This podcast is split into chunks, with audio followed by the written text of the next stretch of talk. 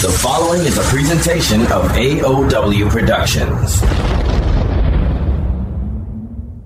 This program contains adult content. Listener discretion is advised. The views and opinions expressed by the host of this program do not necessarily state or reflect those of this station or its management. Ho, ho, ho, ho, ho! Hello there. Come on over here and sit down on Santa's lap. have you been good this year? If you have, what the hell's wrong with you? That's no fun. If you've been bad, really naughty, you're my type of freak. Say, if you stick around, I'll give you lots and lots of delicious candy. Ho, ho, ho, ho, ho. What do you say? Let's get this fucking sleigh in gear. Ho, ho, ho, ho, ho, ho. Ladies and gentlemen, Merry fucking Christmas from Outlaw Radio.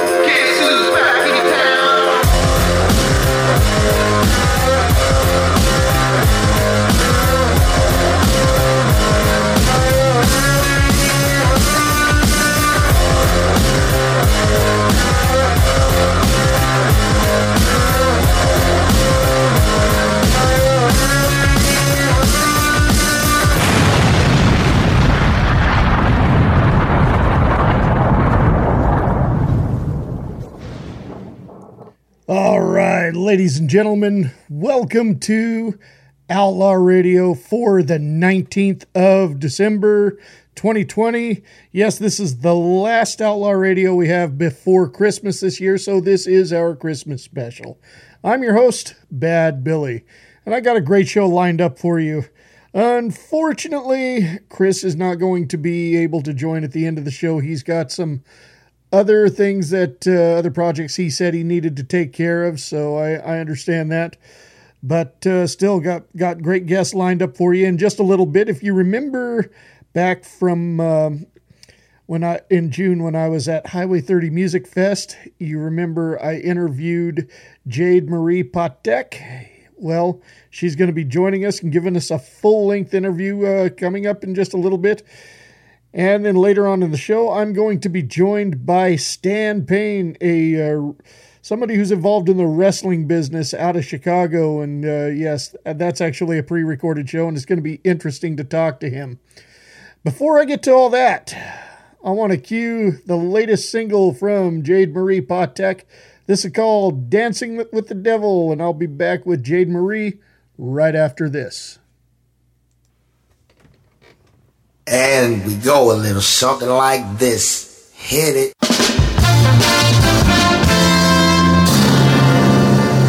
And now, from a rented basement, because Bad Billy's mom threw him out, it's Outlaw Radio.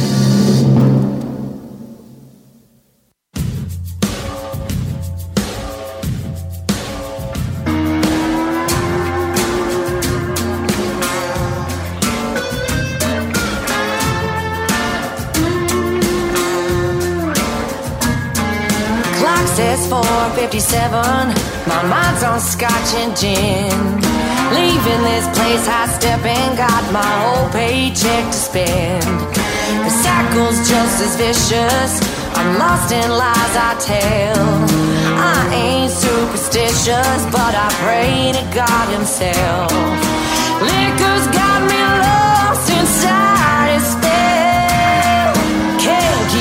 dancing with the devil and wonder why I'm still in hell.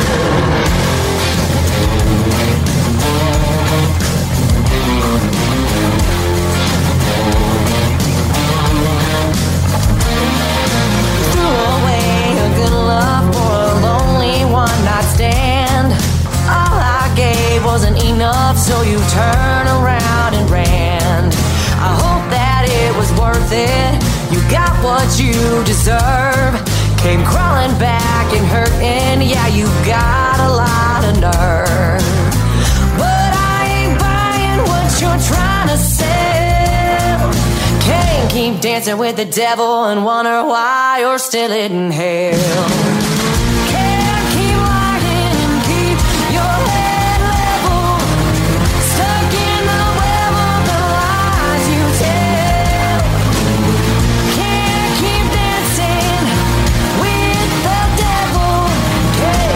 Dancing with the devil and wonder why you're still in hell.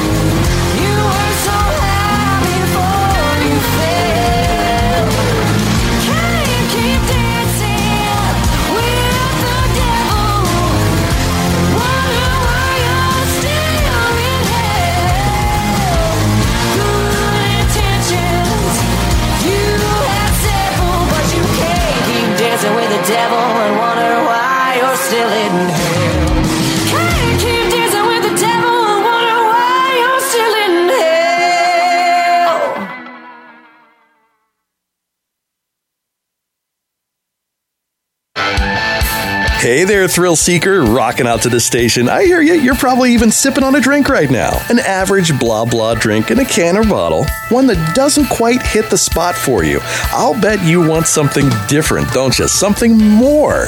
Take your shot with Cold Cock Whiskey. The best whiskey anywhere. Why? Because it's different from other liquors. Cold Cock Whiskey is herbal whiskey. 100% all natural herbs blended with aged American whiskey. No more morning after sugar hangovers from other liquors. With Cold Cock's blend of herbs, including green tea, hibiscus, ginger, eucalyptus, and more, you'll be in herbal heaven.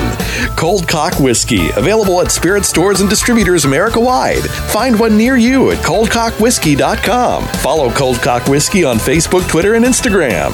Celebrate those special moments with friends. Raise your glass. Take your shot. You must be 21 or older to drink Cold Cock Whiskey. Please drink responsibly.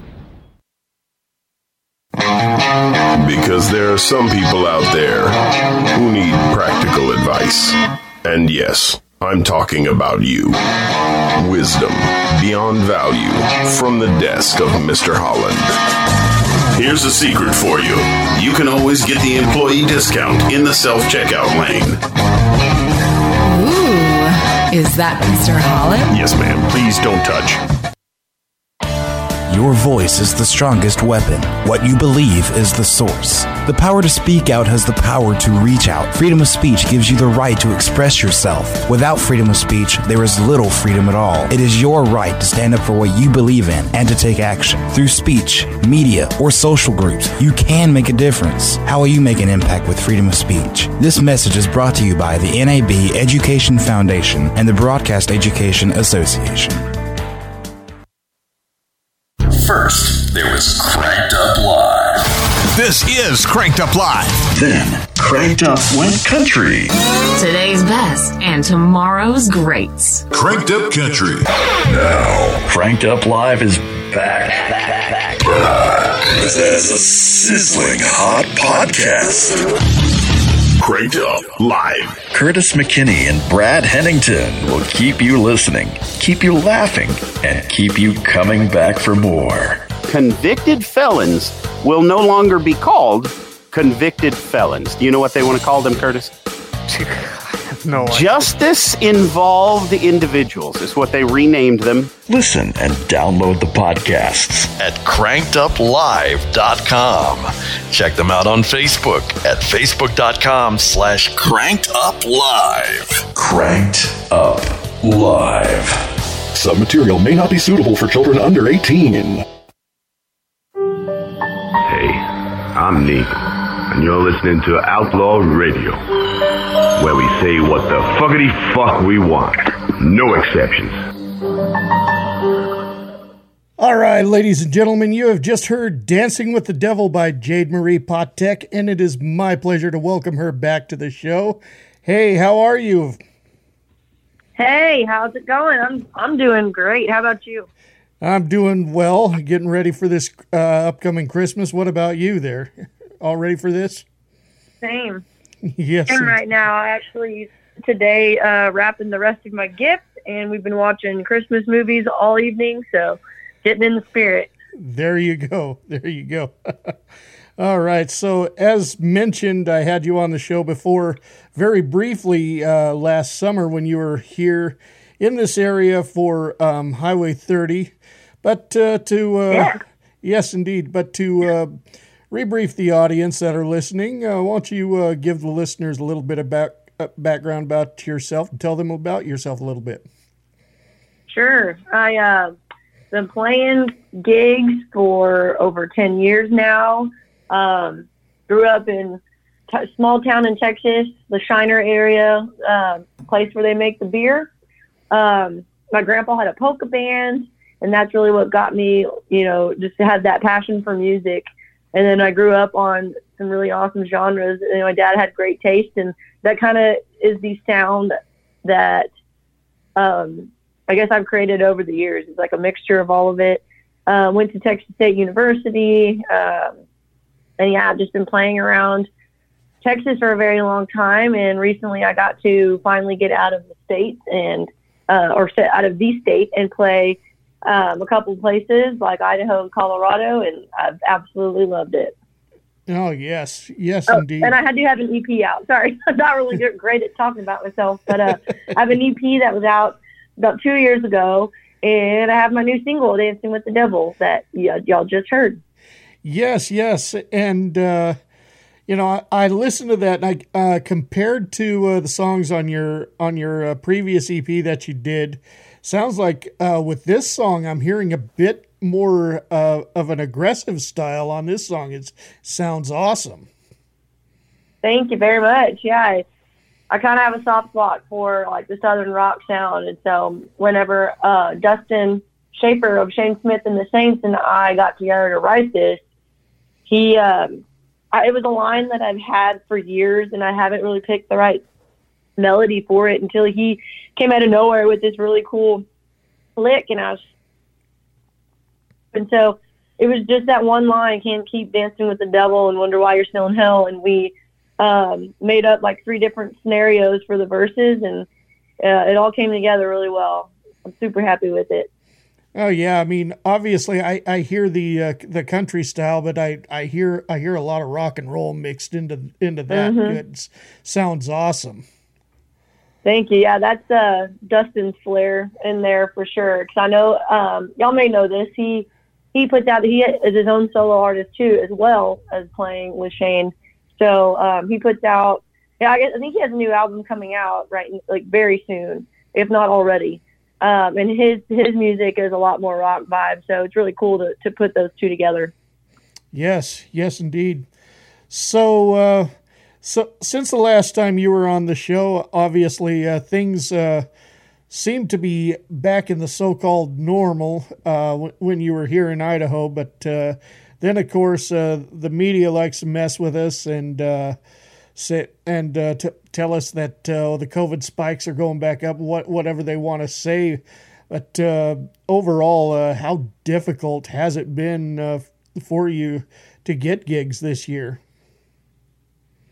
Um, it was obviously difficult at first when they shut everything down, but we did a ton of live streams.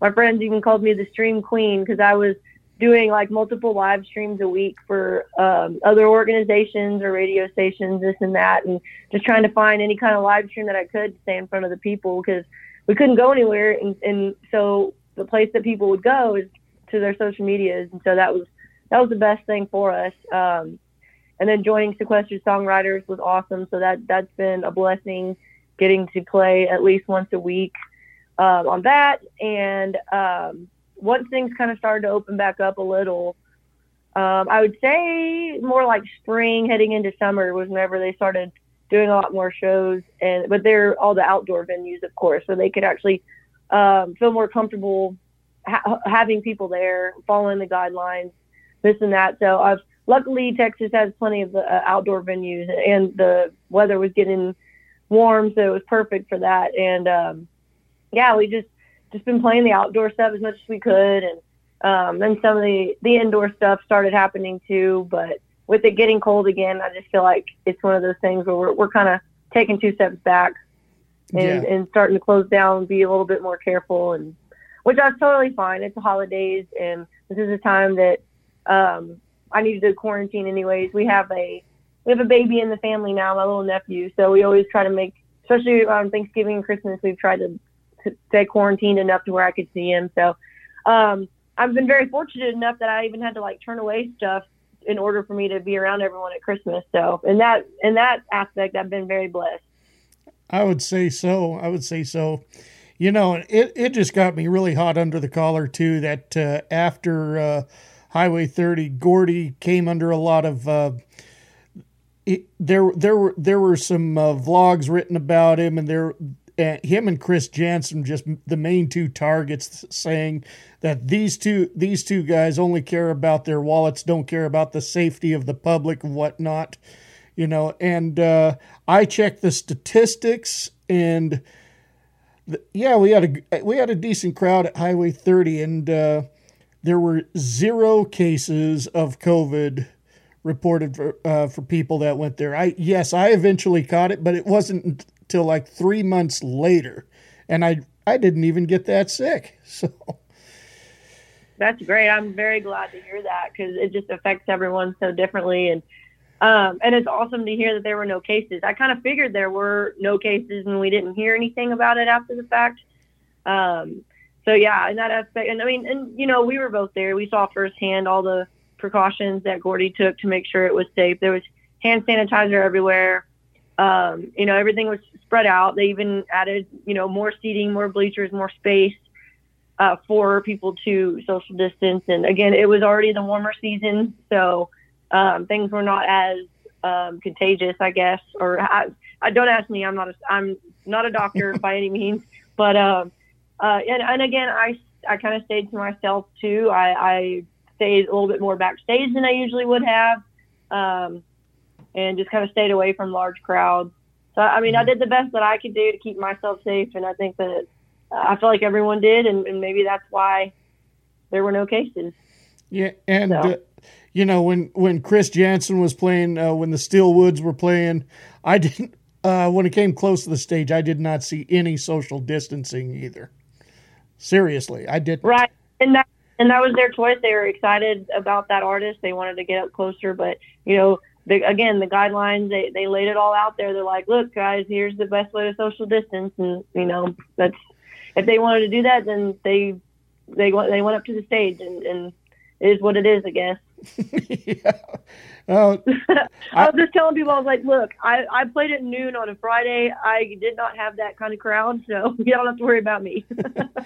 Well, I I was just amazed to see people say, "To hell with it! If I catch it, uh, whatever." I, I just want to go back to uh, you know go back to, to living and and uh, not existing anymore. You know, so and actually actually going going out there and having a life, and uh, I think that and finding uh, finding out that I had a sister that I that I never knew existed uh, probably the two best things of 2020 I can think of.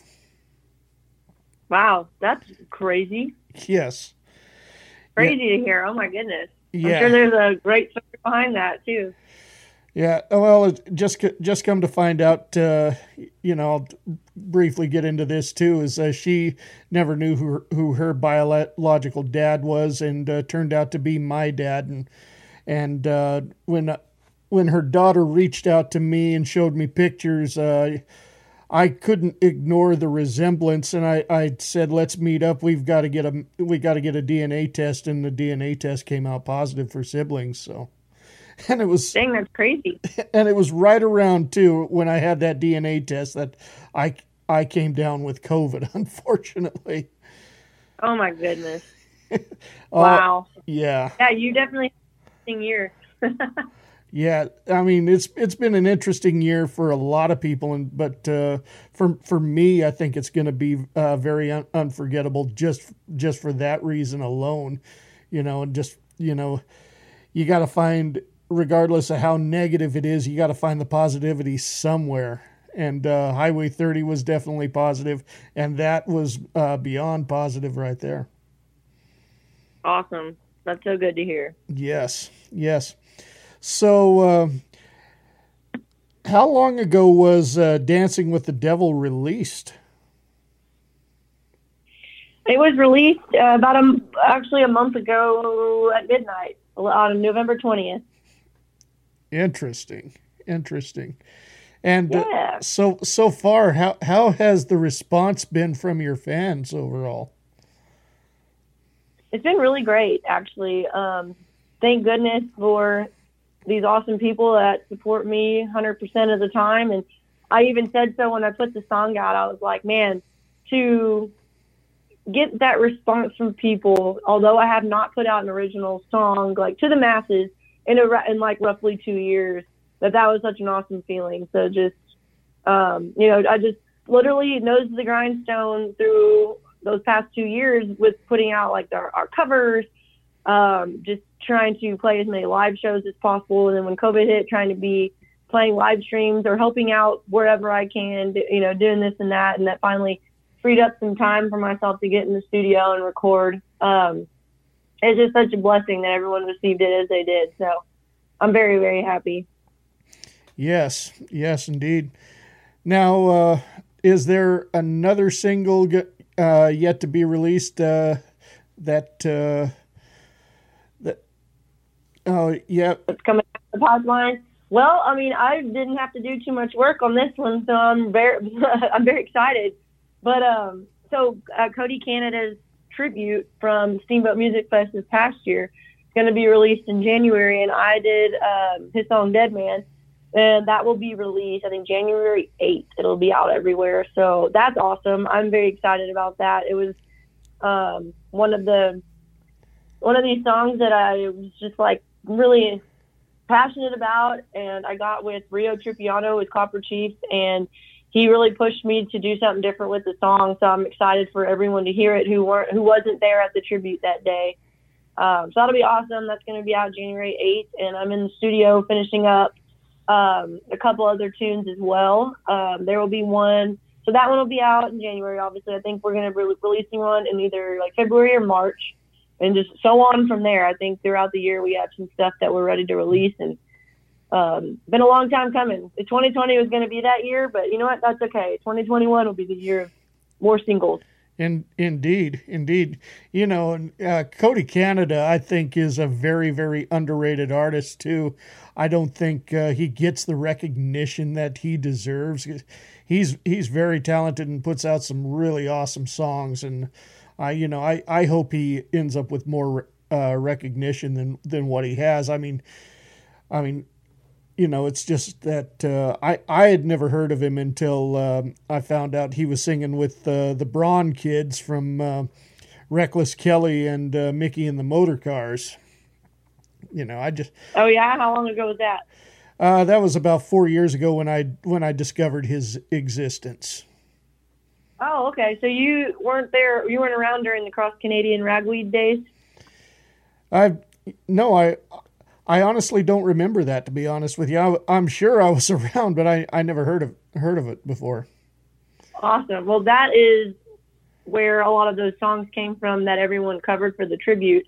um, I that's my suggestion to you. If you want any takeaway from me, I suggest dive into Cross Canadian Ragweed. It's Incredible. Um, that was um, yeah. Cody wrote a ton of those songs, and they really laid the groundwork for a lot of the artists that are out there today. You know, like obviously Koe Wetzel, he a song, he misses ragweed. Like he is such an inspiration to a lot of artists, including me. So it was I was freaking out big time when I got to be a part of that tribute, and now uh, I can actually say he and I are really good friends, and um, I still have to pinch myself sometimes because I never thought in a million years he's one of my heroes. Thought it was really cool. Yeah, that's that's like a very very surreal moment too, and uh, when you meet somebody like that, or when uh, then you, then you get the opportunity to to work with them. Uh, I can't imagine how surreal that is. Oh yeah, it's it's been surreal ever since I um, started uh, doing the stuff with sequestered songwriters. I've got to make friends with a lot of my heroes, and it's been unreal. yes, indeed. Of course, over time, that uh, feeling of unreal, you realize it's uh, it's real after a while. Once uh, once you get get used to it a lot more, especially like when I, I'm a huge uh, MMA UFC fan, and and uh, when I I remember when I first time I got to meet one of the one of the fighters. The first one was Tito Ortiz. I couldn't I couldn't believe I was standing in front of him. You know, you know. Oh, that's awesome. Then then when I moved to Vegas and uh, attended a lot more uh, a lot more events and things like that, it was something I en- ended up getting used to. So. Oh yeah, I bet yeah. so. I've met Mike Tyson in Vegas randomly at a restaurant. You just never know who you're going to run into. oh man, you you got to meet Tyson and you still have your ears. Yes, and hilariously enough, I said that to him as I was asking him for a picture. It was my 21st birthday, and we went there. Of course, you have to go for your 21st. So now you can finally gamble, and um, that was like right around the the time when okay, I'm gonna give away my age here, but like whenever um, oh, what was that movie called? I can't even think of it right now. Um, Oh, The Hangover. The Whenever Hangover. that was, Yeah. I mean, it was it was already out for a while, but it was still very quotable and still a favorite of many people. And so meeting Mike Tyson in Vegas, and that was like the part of the plot of the movie. It was hilarious. I thought it was the coolest thing, and I went and asked him for a picture, and I was just like, I was like, please don't hit me. I just want a picture. And he was very, very, very nice. And I still have that picture, and I still throw it up every time I get one of those little notifications, like, here's your picture from, you know, eight years ago, six years ago, whatever it was. I'm like, yes. yeah. yeah, I had I didn't get the opportunity to meet Tyson when I lived out there, unfortunately. But uh, got I think uh, one of the craziest uh, moments though is I had to work security at uh, this mall that's right on the strip, and uh, uh, somebody walked in. Uh, I didn't recognize who he was because he he covered half of his face. Turned out to be Kenny Chesney. Oh, nice. Yeah. Yeah, I, I had no idea because he covered up half of his face until one of the employees at the store said something to me. Oh, that's so cool. Yeah. Then, of course, I mean, obvious people like Carrot Top came in and can't mistake him. Of I don't know for his bright red hair or his those uh, So, yeah, you can't- his guns that he that he has now. So, yeah.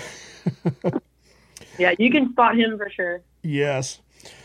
But uh, so as as far as your agenda goes, uh, what's what's next for you? Obviously, you're going to release the single.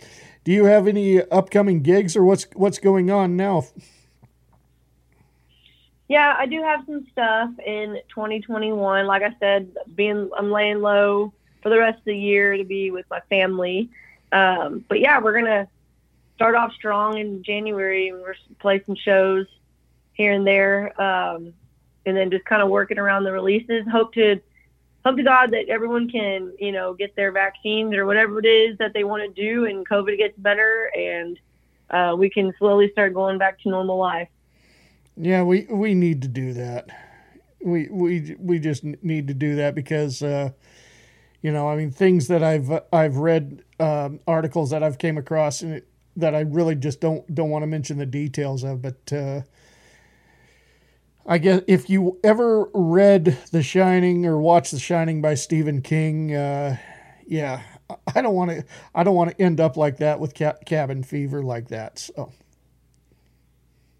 Yeah, for sure. Um, and I see it. I see it on both ends. I first and foremost just want to keep everybody safe that I love, and um, but yeah, I, I get it too. We also need to live, and I'm just really hoping that uh, now the vaccines are finally here, things will start moving in a positive direction.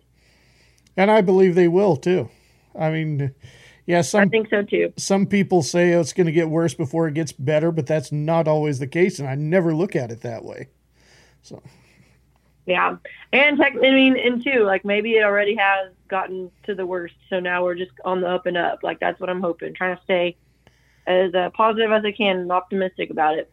yes, yes, indeed. Uh, but uh, too bad you couldn't put on some kind of like Christmas uh, show this year, huh? I know. I really wish I could have, and I'm also bummed because I've always wanted to go to um, Shane Smith's ugly Christmas sweater, like those that three day run that he has at all the rustics down here in Texas, and um, one of them was last night in, near where I live in San Antonio, and I was just so bummed because I just love seeing them live, and but it was just one of those things like, hey man, I gotta I gotta weigh my options here. I really want to be with my family and there will always be other shows and other ugly Christmas sweater parties. So hopefully we can do it real big next year. Yes, you know, I maybe I, I should I should go ahead and mention this because uh, my wife and I were talking about how she uh, thinks she wants to get out of here, and uh, she's originally from El Paso, and uh, she I I really don't want to move to that area, but she's she asked me how about San Antonio, and I said. San Antonio, San Marcos area, that doesn't sound too bad to me. So it's something we are considering. Awesome. Yeah, I highly recommend it. It's a really cool area to live in. You get kind of the best of both worlds. You're right in the middle. So you can get hill country. You can drive south to the coast in like three hours. Um, yeah, you get, you get a little bit of everything. It's cool. Yes, yes. I mean, I've been I've been through Texas, but but not that part of it. I mean, taking the drive from uh, uh, Texarkana all the way to El Paso, that's that took forever. Yes, this is the state that takes the longest to drive out of or through when you're going somewhere. So and that is, that is the only negative thing about living in Texas. And you, you also start gaining a lot of pride for living in Texas when you do live here. So heads up. Oh yeah, yeah, and and uh, my my future employers in Dallas, so yeah, I I see a lot of opportunity there for for me. awesome. Yeah, Yeah, you love it there too. I can't really say a bad thing about any part of, of Texas at all.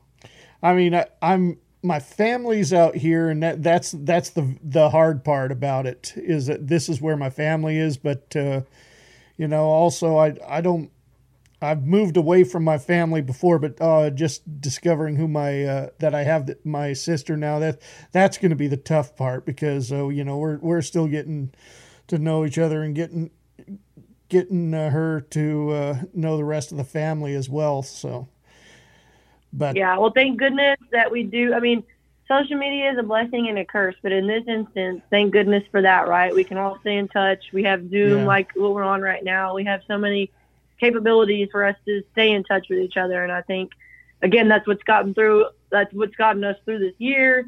Um, and then that's what gets people through when they have to make those decisions and move, oh, you know, across the country or wherever it be. So we're, we're very lucky we live in an age of technology that we do. Yes, yes. So, uh, in the meantime, Gordy's working his hardest uh, t- to put the next Highway 30 together, and from what I understand, you have an invitation to come back. I sure do, and I have the Saturday slot, so I'm real excited. yeah, this time he, I think he said it's going to be four days this go around. Yeah, four days long. I think it's um Wednesday, Thursday, Friday, Saturday. Yeah, see, Gordy's not afraid to uh, push those limits to uh, really try to make an impression on, on the artists and on the crowd. I mean, he, he is a class act, and I I got nothing but good things to say about him myself. Oh yeah, same here. They they support the artists, a lot of the Texas artists too, which I'm grateful for, and they just really love to bring that to their hometown and their people, and and they all get to share in it, and it's the most family friendly, awesome festival. I've enjoyed going there every year so much. I'm looking forward to it again this year. Yes, yes. I'm I'm hoping uh, Gordy has me back too, so I can uh, record some more interviews. And I've actually uh, invited my sister, who I can't stop talking about, uh, to. Uh, That's okay. You're. What's that? I said that's okay. You're excited. Yeah. Well, I I have invited her to uh, join me and and help me out if, which I'm I have no doubt Gordy's going to let me uh, run my booth again, and I've asked my sister to help me out. So.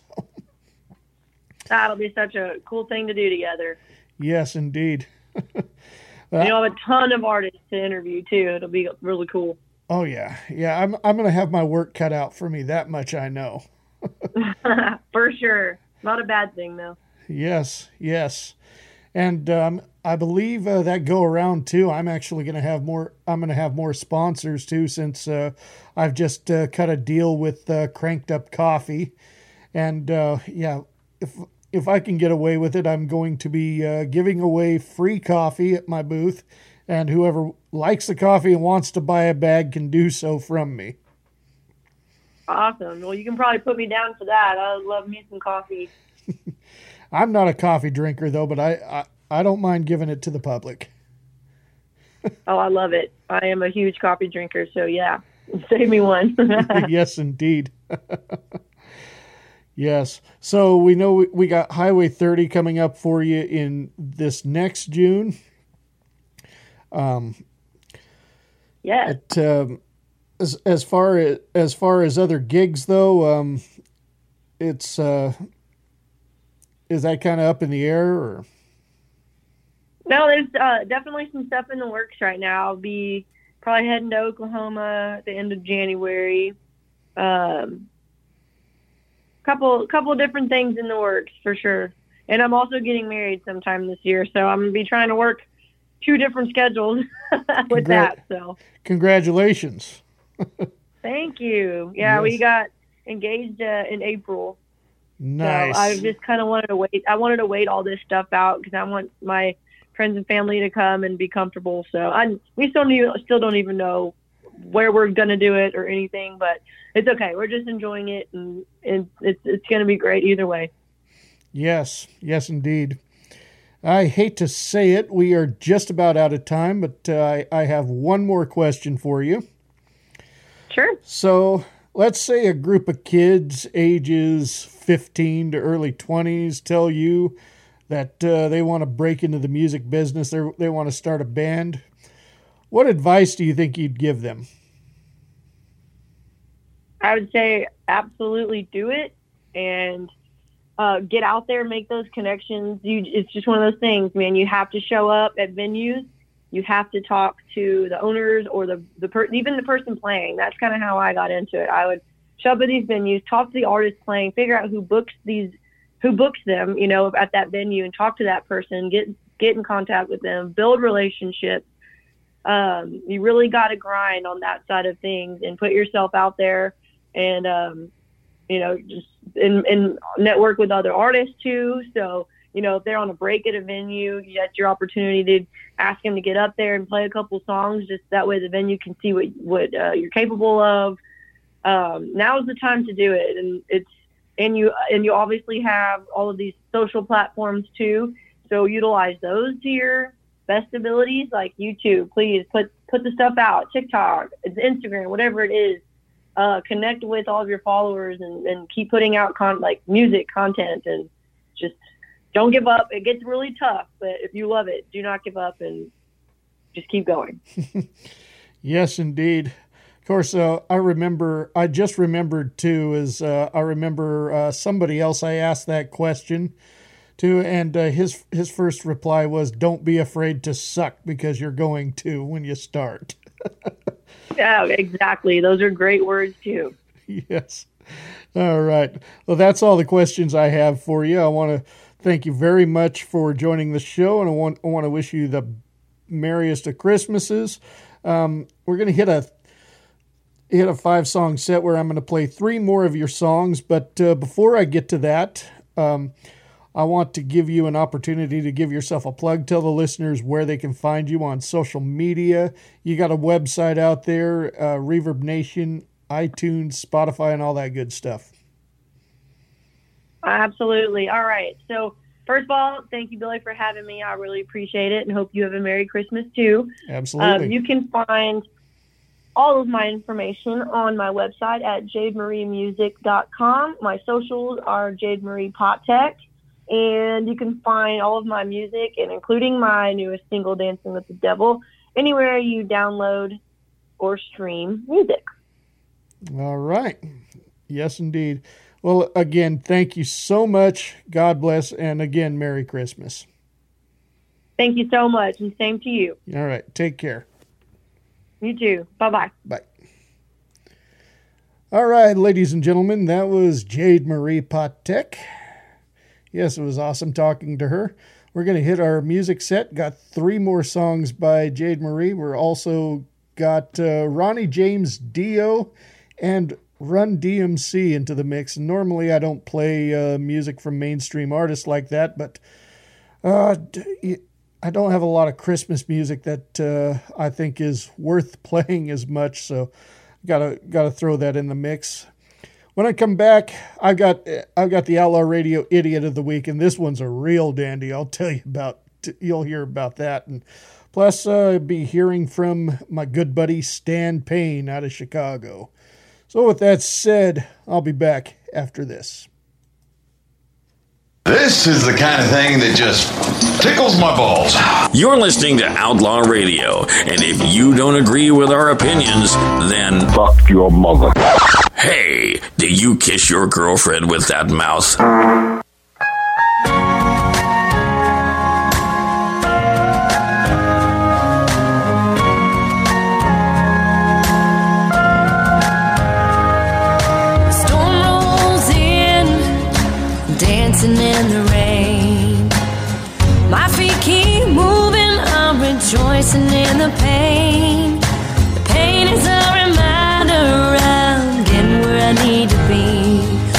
A padlock on my heart, and it was His love that set me free. I've come a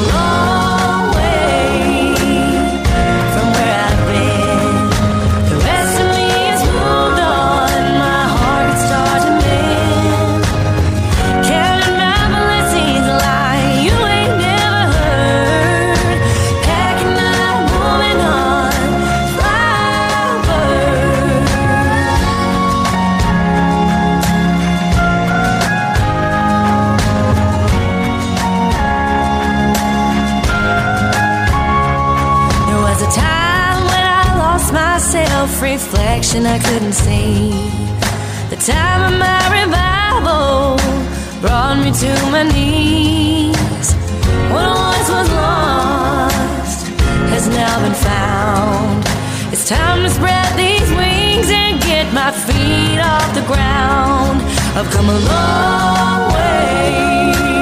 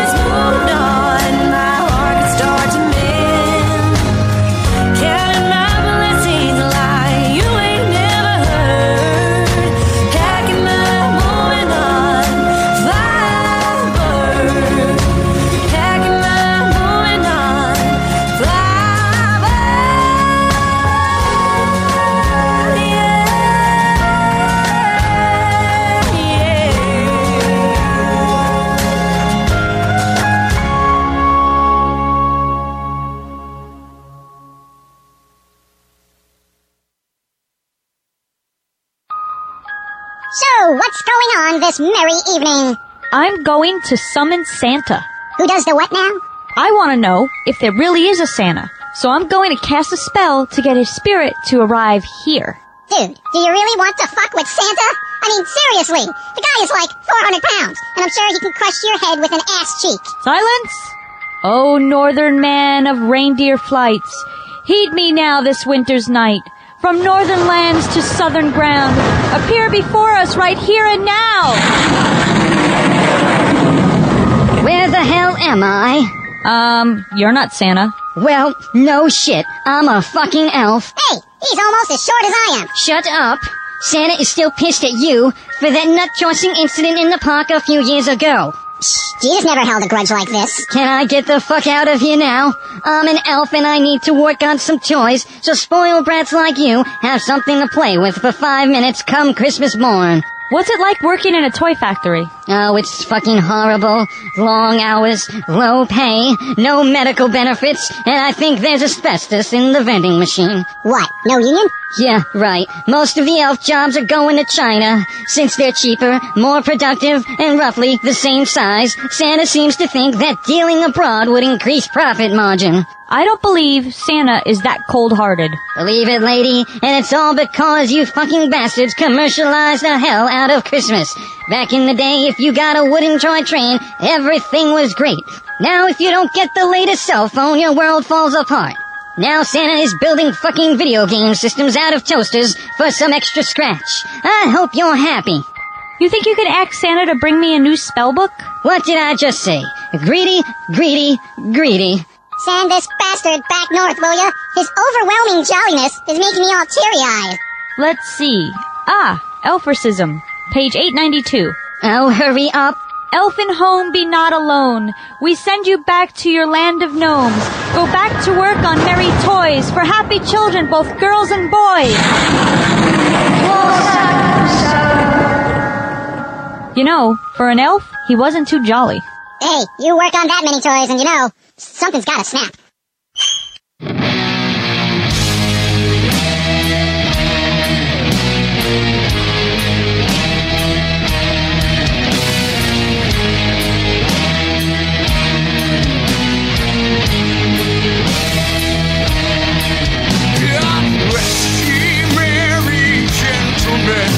Let nothing you dismay.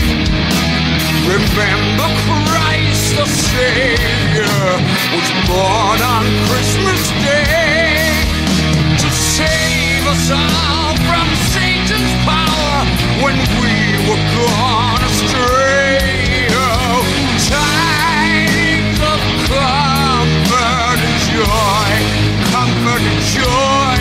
Oh,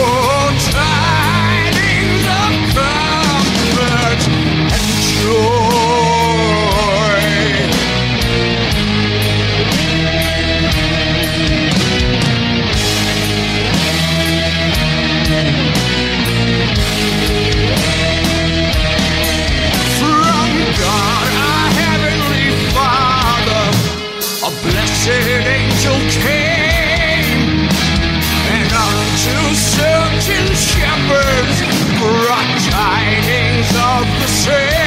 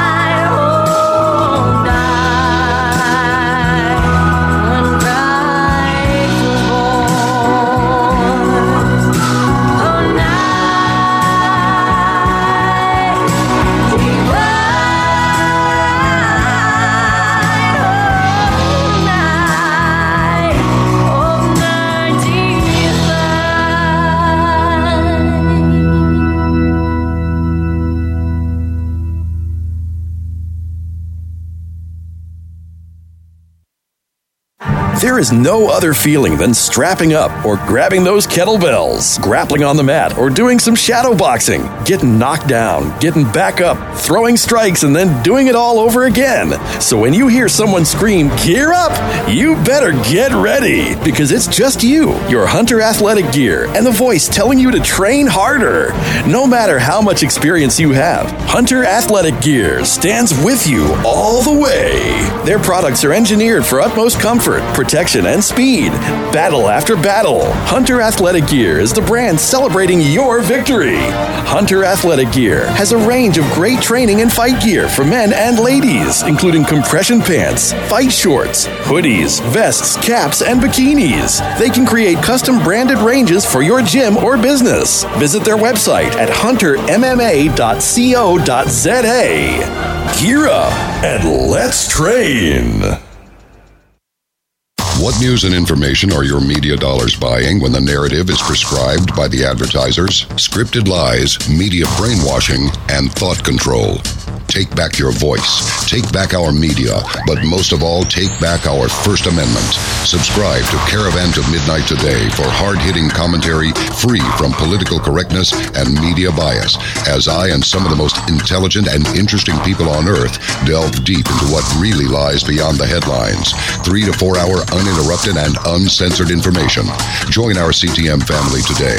Join the movement. Join the fight for freedom and independence. Caravan to Midnight is media for the people, by the people, independent of commercial obligations or influence. For less than a cup of coffee per month, you can make a difference. Let the people fund the next news network. Help us grow. Help us create a platform where we place freedom of speech and thought first. Join the family at caravantomidnight.com. If you love music that knows no boundaries, then check out The Drive Home with Derek Stark. He plays two hours of country, rock, and hip hop. For more information, including a list of affiliate stations that air The Drive Home with Derek Stark, like and check the Facebook page by going to facebook.com forward slash ABS The Drive Home.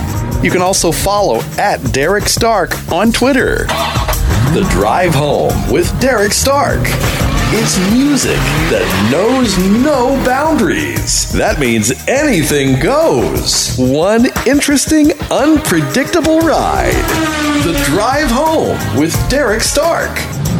Hop aboard via one of the fine affiliate stations, part of the Drive Home Convoy.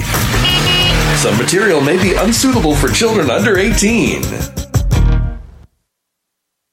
Mary Jane CBD and Vape Shop, the only CBD dispensary in the city. We have CBD oil, CBD flour, CBD pre rolls, and CBD infused hot beverages at your service. We do not have any THC in our CBD products. Stop on in at 302 West Victory Drive, Savannah, Georgia. Use CBD 420 to get a 20% discount at the store. Mary Jane CBD and Vape Shop, again at 302 West Victory Drive.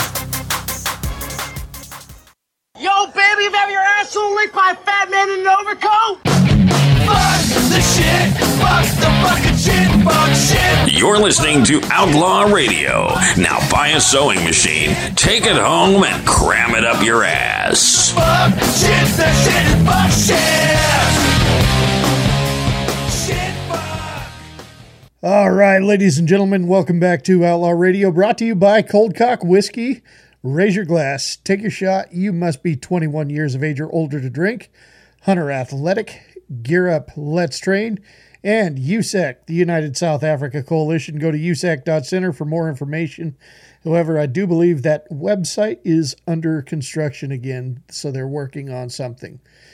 Anyway, the songs you just heard, you just heard Jade Marie Patek with Oh Holy Night. Before that, Run DMC with Christmas in Hollis. Before that, Jade Marie Patek with Loves to Blame.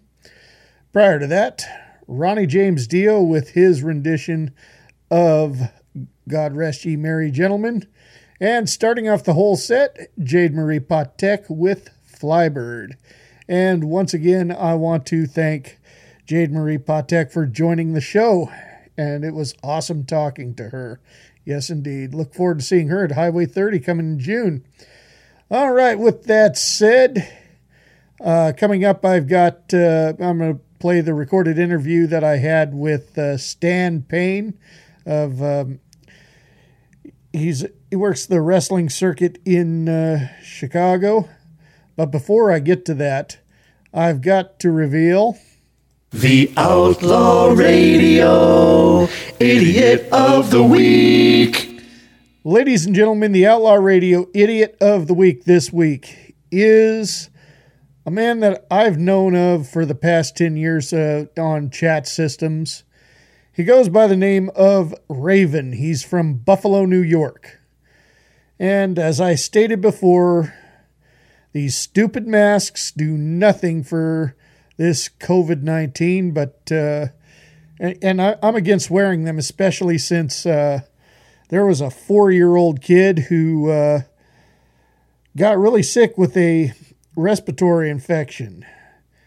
And the doctors at the emergency room were getting ready to diagnose him with COVID until his real pe- pediatrician came in, did some real work, and found out that uh, he was basically choking on the bacteria, breathing in and out through his mask and wearing it too much. But you can't con- convince Raven of that because Raven's a fucking idiot. And this is what he had to say to me. Well, Bad Billy, if that's what you feel, you know what? Take your fucking mask off and breathe in the air and hope you, if your family is in with it with you, it's like, you know, to flock together. Fucking I hope all you motherfuckers get corona and fucking suffer. I really and truly do. I hope all you and your family get corona and suffer. You don't want to wear a mask? Don't wear the mask. When you're sitting in the hospital, you and your loved ones are hooked to a respirator and you're dying, hee hee ha ha. Fuck you. Just don't come breathing by me, motherfucker. You know, not saying I want to ever meet you, but don't come breathing by me. Second of all, if you don't want to take the, the, the, the vaccine, a lot of people don't want to take the vaccine.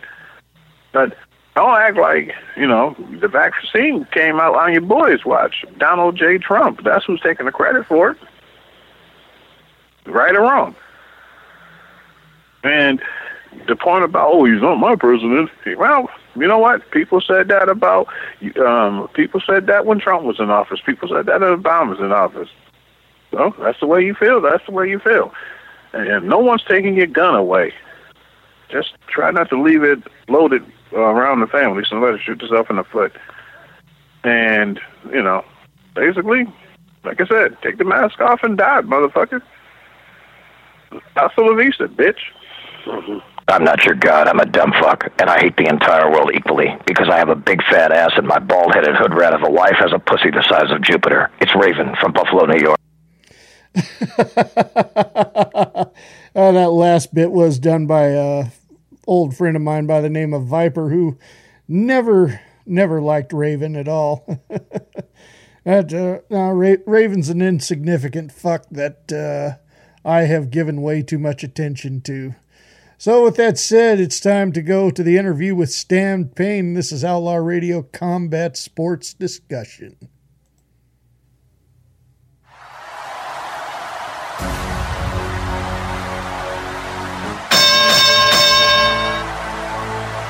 Boxing. It'll be scored as a knockout. It's all over. We've got a brand new heavyweight champion of the world, Mike Tyson. Kickboxing.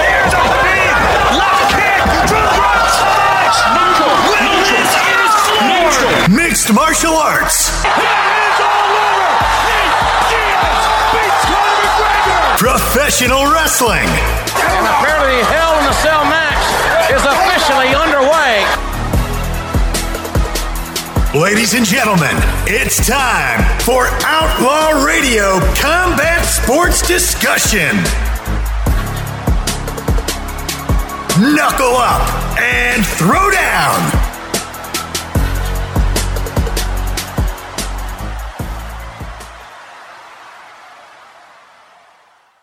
All right, ladies and gentlemen, this edition of Outlaw Radio Combat Sports Discussion on, of course, the 2020 Christmas special. I have a gentleman on the line with me that uh, I used to correspond with a little bit uh, back when I first started the Octagon. Then it got changed, of course, to the Badlands Combat Sports Radio Show.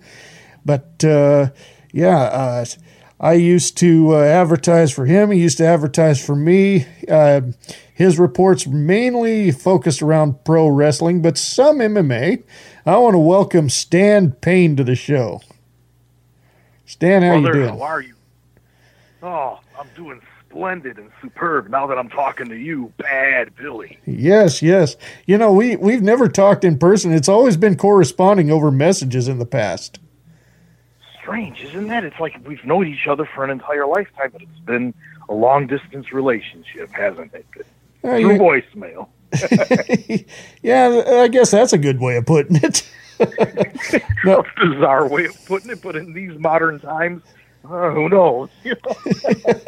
You know, too, is I gotta say, is uh, you know, what always impressed me about uh, your uh, wrestling report too is I mean, yeah, Dominic Dominic Valente who did a good he he did a good report, you know, and you had other people that uh, did good reports too, but you on the other hand actually did it like a wrestler, kicking it into character and doing different voices and making it that much more interesting. Yeah, back basically, Bad Billy. Let me tell you something. That was my gimmick throughout my years in wrestling as Stan Payne. You know, um, originally I wanted when I was breaking into wrestling. Uh, well, basically the gimmick was a paranoid schizophrenic who would hear voices, but because that condition is real and a lot of people suffer from it, it wasn't like I was trying to make light of it. So I never actually referred to the character as being a paranoid schizophrenic. But what I did was I would uh, act, maybe not act totally like one, but I would just, oh man, I hear voices, stuff like that, you know. you know, just break into the character at different times. And, uh, yeah, that that's pretty much. I, I was doing character. I was doing a lot of character uh, voices that I was going to get into, like Barney, the lovable dinosaur. But even though I wasn't the real Barney, but, you, you know, I would imitate voices and stuff like that. But basically, I got a lot of practice with uh, telemarketers and trying to get rid of them. and you could imagine the stuff they heard from Barney, among other characters. Oh man, but that basically I used the hotline to promote any of the wrestling ventures that I had done because I had been basically I've done everything from wrestling, from uh, being a DJ, a sound guy, to being a referee, to being a manager, to being a wrestler manager, to being a booker, and uh, I co-promoted a few shows. wasn't very successful at that, and I was better at booking. And uh, since 2011, I've been the color commentator for Chicago Style Wrestling and I've got a show on January 9th for Powerhouse Wrestling Extreme. Uh, and we basically operate out of Illinois. That's basically the Chicagoland area. Powerhouse Wrestling Extreme is southwest of Chicago in the center uh, central area of Illinois, but Chicago Style Wrestling is the entire Chicagoland area. And then the commentator there with uh, the lead commentator Steve Kenton, the articulator and he's got a YouTube channel, Articulator SK. Um, if you go to YouTube, so you'll see a lot of my commentary uh, with him. It's his YouTube channel. I've pretty much relegated myself to limiting my role in professional wrestling on the independent circuit because, well, being two feet tall. Well, okay, I'm actually like five. I used to be five four, but with age, I think I'm like about five one and a half or something like that. You know, and, you know, being a short guy I wasn't going to be anything major in the sport anyway. So, you know, I pretty much curtailed my activities, well, in reference to all that. Unless your name is Rey Mysterio. Oh, yeah, but that guy, man, that guy flies around. That guy's a legend. He's such a rare exception. you know, those lucha libre guys, man, those luchadores, man, man, those technicals, rudos, all that ability it takes a lot of hard work. I just couldn't do that stuff, man. I, oh man. No, but uh, yeah, yeah. That I mean that that that was just brilliant back in the day. How you how uh, you'd put it together. I remember too. One of the I, I remember there was an impression of uh, the Macho Man Randy Savage, but another one that just cracked me completely up. The first one I heard was, um, you. I mean, you were uh, kind of like uh, laughing like those hyenas on the uh, on the Lion King, but it's kind of I think some kind of scary clown uh, act or something. Oh, that was actually my old tag team partner doing Mr. Happy. Was, but people thought that that was me the whole time because he started wanting to keep a low profile so his wife wouldn't find out he was on the hotlines. And uh, and he got involved in wrestling. She got mad. Well, he, he he was my original tag team partner when we were kids. Me, him, and a couple other guys. We got into wrestling in the mid '80s. Uh, we basically would lurk around the independent circuit in uh, the outside of the arenas and stuff, and small venues. And Terry the Hammer Show had the original Chicagoland area wrestling company. It was Pro Wrestling International. Terry the Hammer Show was the champion. We didn't know that he was the promoter, but we learned as we got into the business. Well, we started doing ring crew. He let us in the backstage area. Uh, we would do promotional work, hanging posters around you know, the Chicagoland area, the northwest side of Chicago, basically for us. That's where we grew up, the Jefferson Park area. And this guy, you know, he would teach us the basics. We would set up the ring and everything. And then there was another guy, Curly Rich, uh, Jimmy Fontaine. There was uh, the Zebra Kid, who was his partner. Uh, they would show us the basics, teach us flatback bumps eventually as we got older. So, of course, we would record this stuff with a camcorder. One of my buddies had a camcorder, and we, you know, would find out the various addresses to World Class Championship Wrestling, the NWA based out of Charlotte, North Carolina, with uh, Frances Crockett. Poor Frances Crockett, the sister of David Crockett, Jackie Crockett, and the promoter Jim Crockett Jr. I didn't know that was her all that time as a kid. I was like asking her, hey, uh, calling up weekly almost, asking her, hey, did you get the tapes? Did you get the tapes? You know, it, you know, and she would tell us that. Uh, well, she would ask somebody in the corner. We didn't know who it was, but she said, "Yeah, they've been placed in the circular file."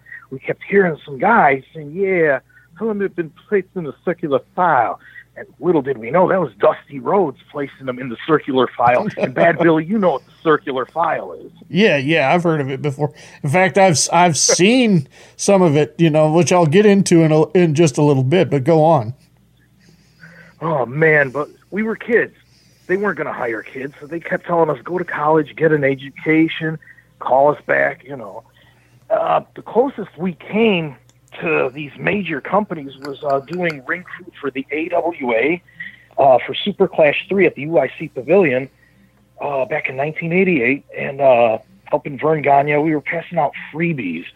Uh, they're like these tickets, complimentary tickets, free admission basically, uh, at our schools that we went to and putting up posters and everything. We were backstage at the UIC Pavilion. We were there when Kerry cut himself with the blade uh, on his armpit and everything. And we were the guys because uh, Verne Gagne started freaking out on Eric Embry, who was the booker for World Class Championship Wrestling. It was a co-promotional event between the AWA and World Class. He's freaking out on Eric Embry. Do something, Eric. Do something. And Eric's like, well, "What do you want me to do?" So he sent Kerry to the ring and said, "Yeah, you're on your way to the ring. You're in Chicago, and some people cut you on uh, on the arm on the way to the ring. That's what we're going to use as an excuse that this is what happened." So we're sitting there backstage talking to Frank Dusek. We're like, dude, when we become wrestlers and everything, we could be the guys. You know, we could be the guys that cut him on the arm and everything because we want to wrestle his heels and everything like that. And you know, we were still too young. You know, they were they were like, you know, hey, okay, that's a good idea. We kept in contact with Frank Dusek, but the main thing I wanted to bring up is we had no idea what was going on. All these companies were going out of business. Vince McMahon's national expansion was putting all these companies out of business.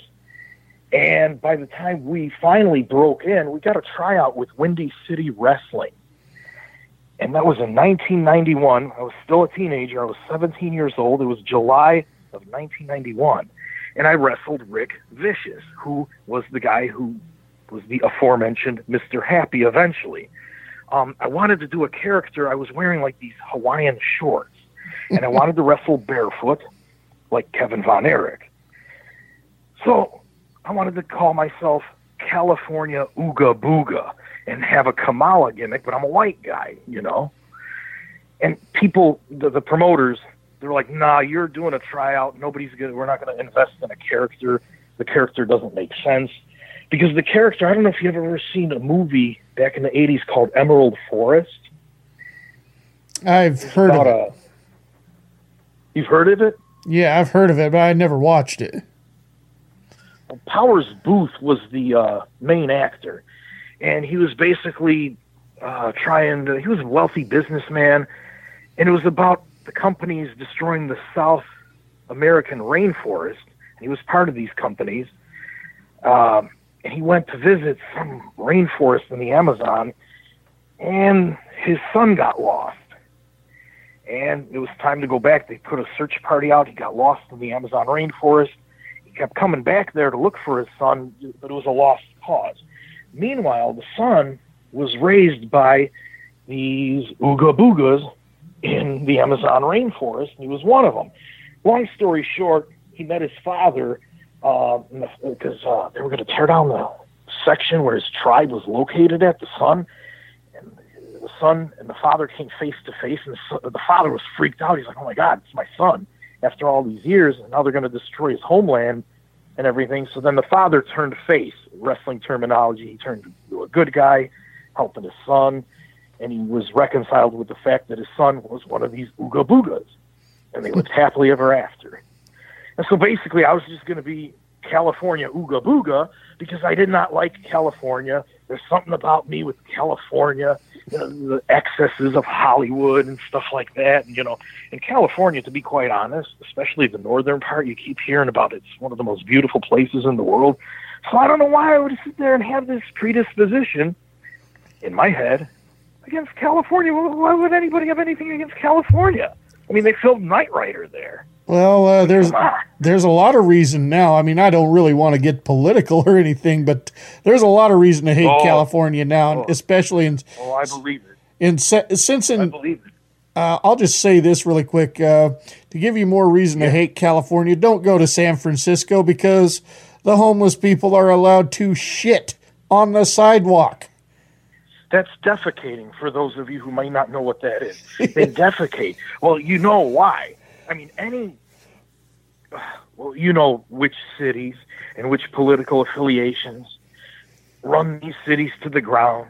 Oh yeah. I mean, it would happen with anybody. I mean, you know, absolute power corrupts absolutely. So it's not that you know. There's many good people who on, on both sides of the fence, on all three sides of the fence, for however many views you got and everything. There's a lot of good people, but the people in charge, they manipulate. And we have, uh, me personally, I have a problem with militant socialism. Being a Polish guy, uh, my parents were Polish immigrants, and you know we had to send food packages to Poland, toilet paper and boxes every month to our relatives, just like every other Polish family, because you just don't have enough when the government takes control over everything and you have no free market enterprise, and which results in well, California people defecating or shitting in the streets. Yeah. I can't believe it. Yeah, you and I are definitely uh, in agreement there when it comes to uh, socialism, which trickles down to the ultimate communism. But uh, I really don't want to go there now. Yeah. but because socialism on paper is the greatest thing since sliced bread. On paper, it would be perfect, but the problem is you're giving power to human beings, and you cannot trust human beings. Bad Billy, I trust you, you trust me, or as Barney would say, we're a happy family. But you can't trust each other to the point where you just, you know what, I'm going to put my faith in you blindly. I'm just going to trust you with my car keys, or maybe my car keys. Surely not our wives and stuff like that, our lives, our livelihood. You know, there's certain things you, you Yeah. got to keep sacred to yourself. And when you give the government trust, all your trust, all your faith, and then you give them the keys to your whole life, to every aspect of your life, well, these are people you don't even know. It's one thing, it's like you and me, or some of our listeners right now, your listeners, and people who are listening right now.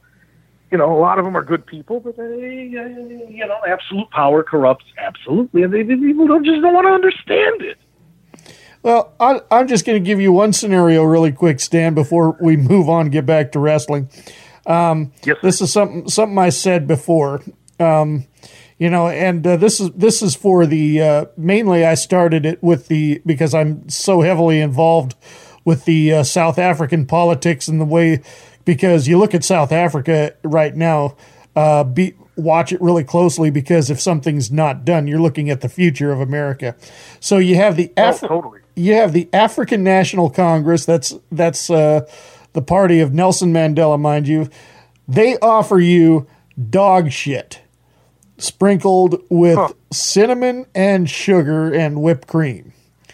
Then you have But the they focus on the whipped cream and Yeah. sugar and all the good stuff, uh-huh, not focusing on the fact that it's shit, dog shit. Exactly. So then you have a rival political communist party called the Economic Freedom Fighters. They're offering you dog shit with chocolate sauce poured all over it. So if you're that stupid, You can't even tell the difference. go ahead, take a bite. What's it going to take for you to realize it's still a pile of dog shit? Yeah, and people don't want to realize. They eat it willingly here in the United States. They know this. They have people like you and me telling them. They have, even if they don't want to listen to us, they have so many other people telling them. But even if they don't want to listen to them, you have these other countries as proof. Venezuela, Oh, yeah. the Soviet Union. Venezuela was one of the richest countries in the world. Oh, now and it's look a- what happened. In the words of Donald Trump, it's a it's a third world shithole, is what it is. Yeah. And that's exactly what they want to do here. You know, back in the 90s, you know, you and me, we we would hear about these conspiracy theories. Remember when they were talking about conspiracy theories that they were going to, that the, Democratic Party uh, had people in it that was going to try to precipitate race wars and stuff here in the U.S. And We were laughing our asses off. We're like, Oh, we're- yeah, right. How are you going to have a race war? We make fun of races. we Uh, made fun of races. And look what happened. Look where we're at now. Uh, yeah, it's We oh shit. wars. No, it's, uh, definitely. I want to get back to wrestling. You know, I Stan, I want. I just want to tell you, but um, when I lived in uh, Reno, Nevada, of course, uh, that's when I was uh, still pursuing my dreams to become a fighter back then, and I was, and I had participated in like uh, not necessarily tough man contests, but competitions like the tough man contest where you wear 16 ounce gloves headgear one minute rounds you know i did i did some of that Oh, yeah. um, oh, yeah. and so, you know, and I trained at a local gym in Reno called Ironworks Boxing.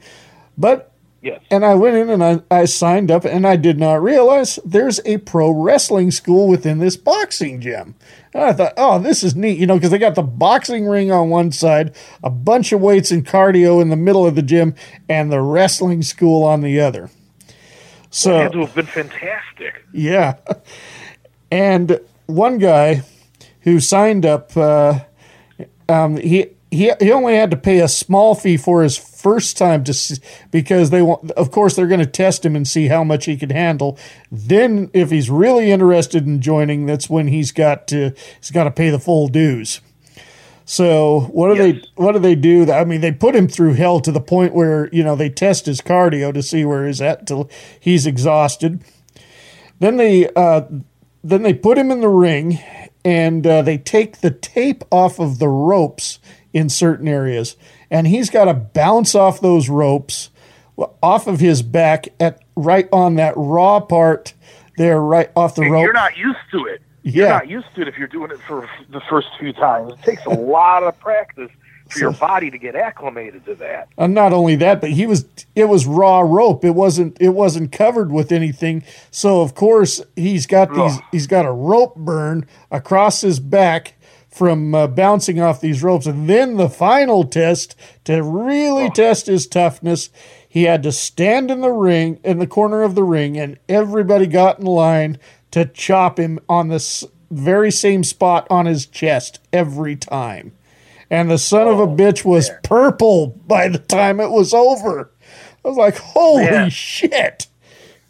You know what, Bad Billy? I I I, uh, I lucked out. I uh I had a guy who was a wrestler by the name of Johnny Mercedes, and he was part of Sam DeCero's Windy City Wrestling.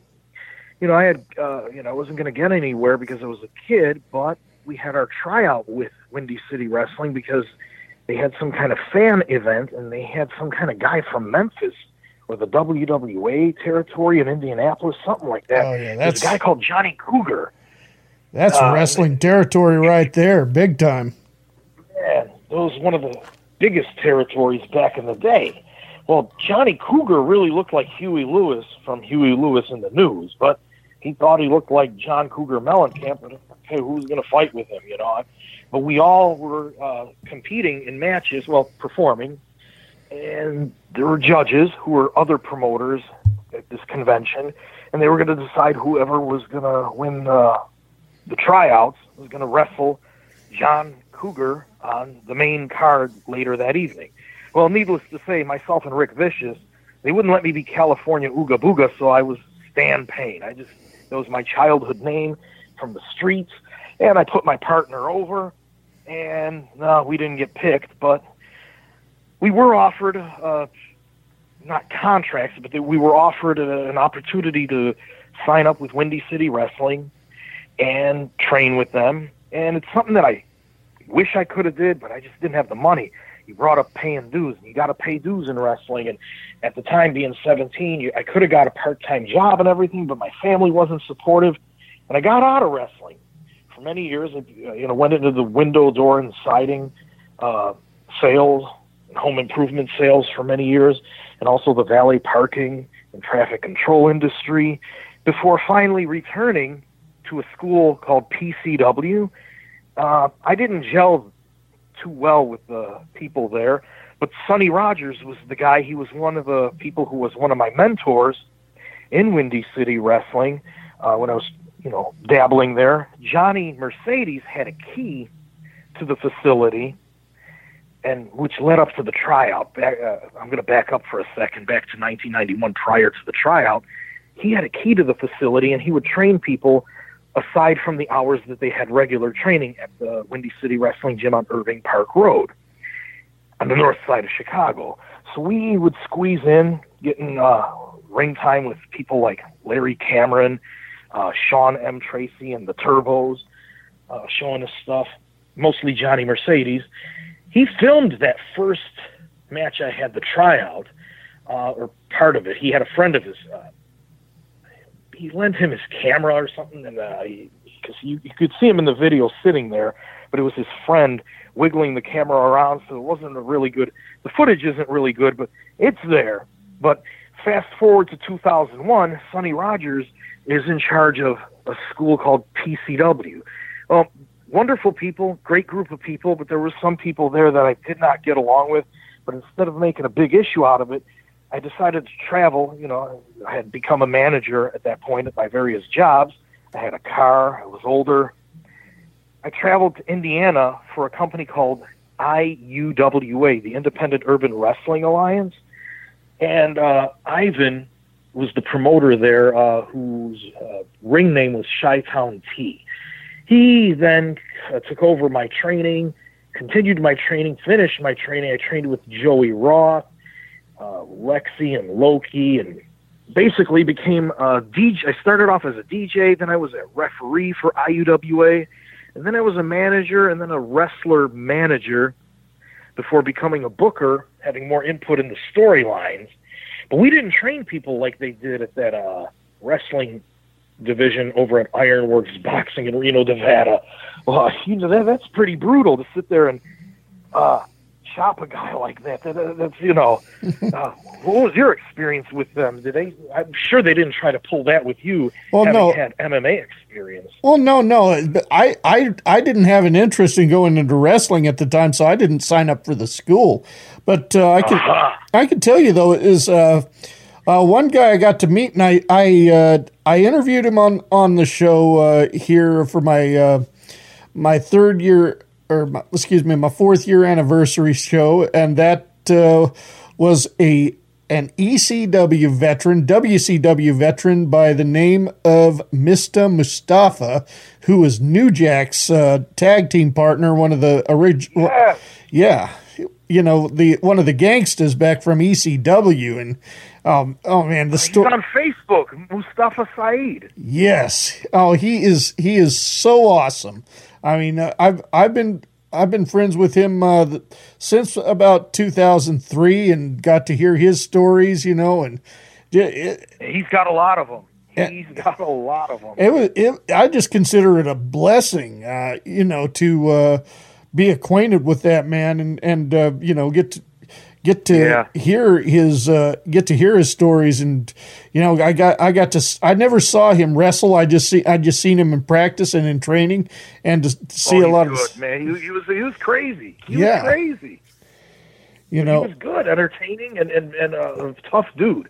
That's the thing about these guys. You know, some of them are just abnormally tough, and that's that guy and New Jack are some of those abnormally tough dudes. Where it's like, what are you doing? Yeah Putting their bodies through hell. And I remember one day he walked he walked through the doors of the gym. I, I was working out, and all of a sudden I see somebody kind of looks like Elvis. I'm like, "Oh, okay, did somebody come from Vegas? Turned out to be he came into the gym with the honky tonk man. Oh man, good old Wayne Farris. yeah, the honky tonk man, honky tonk Wayne. Man, that gimmick started in Stampede Wrestling. The uh, Owen Hart's dad, Bret Hart's dad, Bruce Hart's dad, Stu Hart's uh, well, Stu Hart, yeah, Stu Hart's promotion in Calgary, Alberta, Canada, as Lance Storm would say. And yeah, he started off as not too many people know that he started off as honky tonk Wayne there, and then the WWF when he went there because Hogan liked the gimmick. Uh, yeah, Hogan was the guy who brought him in. Hulk Hogan, the Hulk Hogan brought him in. And, yeah, they changed it. They tweaked it a little bit to the honky tonk man. yeah, yeah. From what Another I guy, another legend. Yeah, somebody else said he didn't always have the Elvis imp- imp- uh, impression. Uh, that was that was something that was kind of credited to Hulk Hogan, who uh, said, you know, yeah, you gotta you gotta grow out the sideburns, slick your hair back, be more like Elvis. We don't have any Elvises in wrestling, so why don't you be the first one? Yeah, because in Memphis he teamed up with Jimmy Valiant, and there was a memorable promo where, uh, yeah, there's a, a word that's now considered a slur, where Jerry Lawler calls his cousin that word, making fun of him. Uh, and it's business. It was just part of a promo because back then, you know, you had to do what you could do for business. You know, it wasn't nothing personal or anything. It wasn't meant as a slur or anything like that. But it's very famous it's a very famous promo. You could find it on YouTube from, I'm not sure if it's 1977 or 78, maybe 1979. But you see a blonde haired, long haired, honky tonk Wayne. yeah. I could, well, he, when he came in, of course, you know, he didn't have all the uh, Elvis uh, uh, glitter and whatever, you know, like the, the Elvis jacket that he normally wears. You know, he just he came in wearing a t- a t-shirt and shorts and whatnot. But I just saw the I just saw the sideburns and the and the hair slicked back, and I'm thinking, what what's an Elvis impersonator doing here? And it turned out to be Well, honky he's tonk. coming to your, well, he's coming to your town in a pink Cadillac. Yeah. Honky tonk man. Speaking of wearing a T-shirt and everything, yeah, I could never get my abs the way you know. You know some people have six pack. Uh, man, brother, I have a 24 pack. You know, I, I've been, I still work out and everything. You know, all these years, but I could never get my stomach. I got this distended stomach, so I always wore a shirt, and that was one of the things that I applied in my gimmick when I returned and wrestled for the IUWA, and then later for the ECPW, uh, based out of Chicago, and I was the booker there. I would wear the, I would wear the Punisher shirts the, with the uh, sleeves torn off and shorts. And uh, I wanted to do a white trash looking gimmick. I don't know if I could say that if it's Yeah, politically uh, no, the- incorrect. or Uh, you know what? I mean, as long as it's not the N word, you're cool. yeah. Yeah, yeah, definitely. We don't we don't want to use the, the word that means uh, uh, uh, uh, terrible stuff. Yeah. These idiots, you know, man, these just evil satanic words that people use and stuff for no reason. It's like, Yeah. yeah. You know like, what, I though? wanted to convey a white trash look, and that's the look that I implied. And now these days, because John Cena wears shorts, and he's got a spectacular body, of course, so he doesn't need a shirt. But you know, once he started doing it on the main stage, that's when all these independent companies were pushing to not wear shirts and oh, you look like a trash bag and everything. And it's like, well, yeah, I can't argue with them. Definitely can't argue with them. You know, you you know, I'm I'm 46 years old now. I'm out of the business. I've been commentating. You know, I became a manager of people like Milo Cash, uh, the Killing Machines, which was Machine, a guy called Machine in the area, and uh, Rick Walsh, who was man, he was War Machine. Uh, he was like a Road Warriors type. As long as it's not War Machine John Koppenhaver. Get, No, no, no, no, no, no. Fuck that Man, idiot. That's a name from the past. Whoa, that guy- that How's guy- he doing? Uh, he he's a piece of shit and in, where he needs to be, but yeah. Yeah, I was gonna say, wow, he, he did a number on. Uh, he put a black eye on uh, the MMA world. Uh, yeah, he- well, I don't think he could possibly put a black eye on the MMA world. Someone like that, but you know, he definitely did a number on, on the reputation. You know, back Yeah. in the days when MMA was just still trying to gain a Well- foothold in popularity. yeah, Oh, yeah, but uh,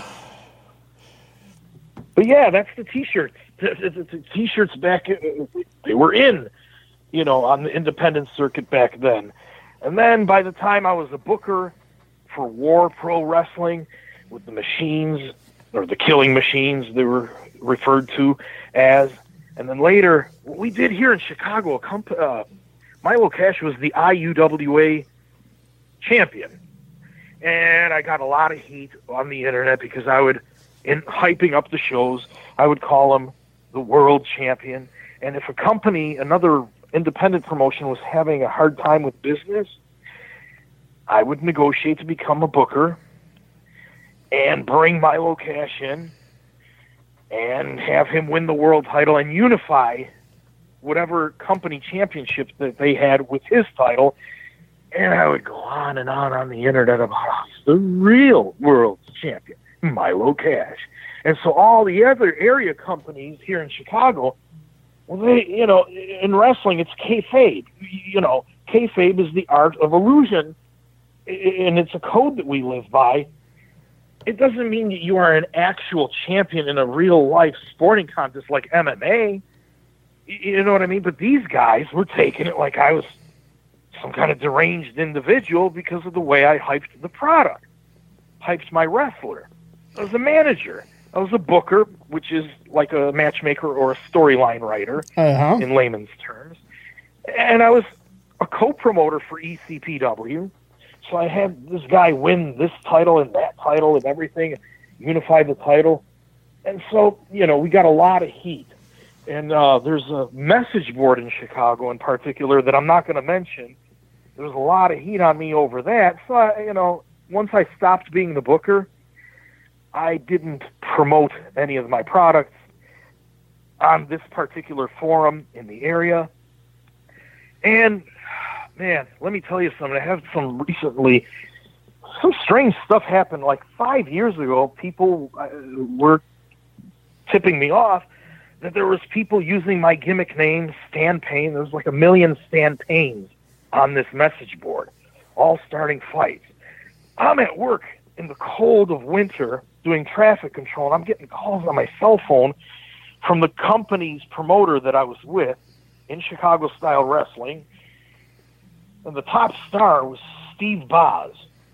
You've seen him on uh, the WWE TV, on USWA TV, and all this stuff.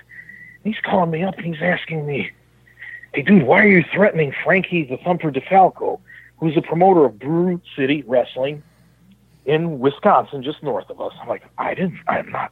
I don't threaten him. What are you talking about?" Well, you better call him, he said. So I give the, I get in touch with this guy through Facebook because it's the easiest way to text instead of being on the phone in the middle of the street doing traffic control. Of course.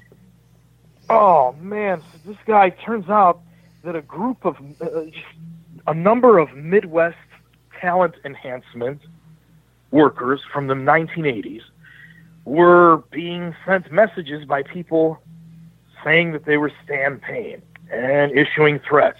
and I don't know what was going on, but you know, I to protect myself, I went to the police, let them know what was going on, and they, you know, the police. It doesn't take them too long to. They call it pinging your phone. They ping your phone or something. They take your phone. They check to see, you know, through your email. You give them permission, of course, to do this. So you know, Of they course. ping your phone. They check your your devices. I brought all my devices, and uh, they check your emails and your text messages and everything. All right, this isn't you. But because I wasn't the one receiving the threats, they you know they said you know you here's your case number. There's a detective and everything, and the number to reach the detective if you have any problems with people thinking that this is you. Just have them call. All right. So there, uh, one of my mentors, I'm not going to mention his name because there's heat, real nasty heat, with this gentleman was a cool guy my whole life from the days of Sam DeCero's Windy City Wrestling when I was lurking around there, uh, trying to break in as a kid, and all of a sudden this guy's getting threats. So I give him the information. I'm like, this is that's fine. Just call the police, have them contact, you know, have them contact you. You contact them, whatever this is what's going on. Oh, no, no, he replies, it's just comic relief. If it happens again, okay.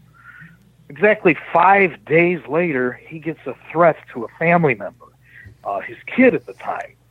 And I'm like, oh, man, this is bad, man. You got to go to the police. Here's the, I give him the information again. What does he say? He goes, oh, it's comic relief. If it happens again, he repeats it.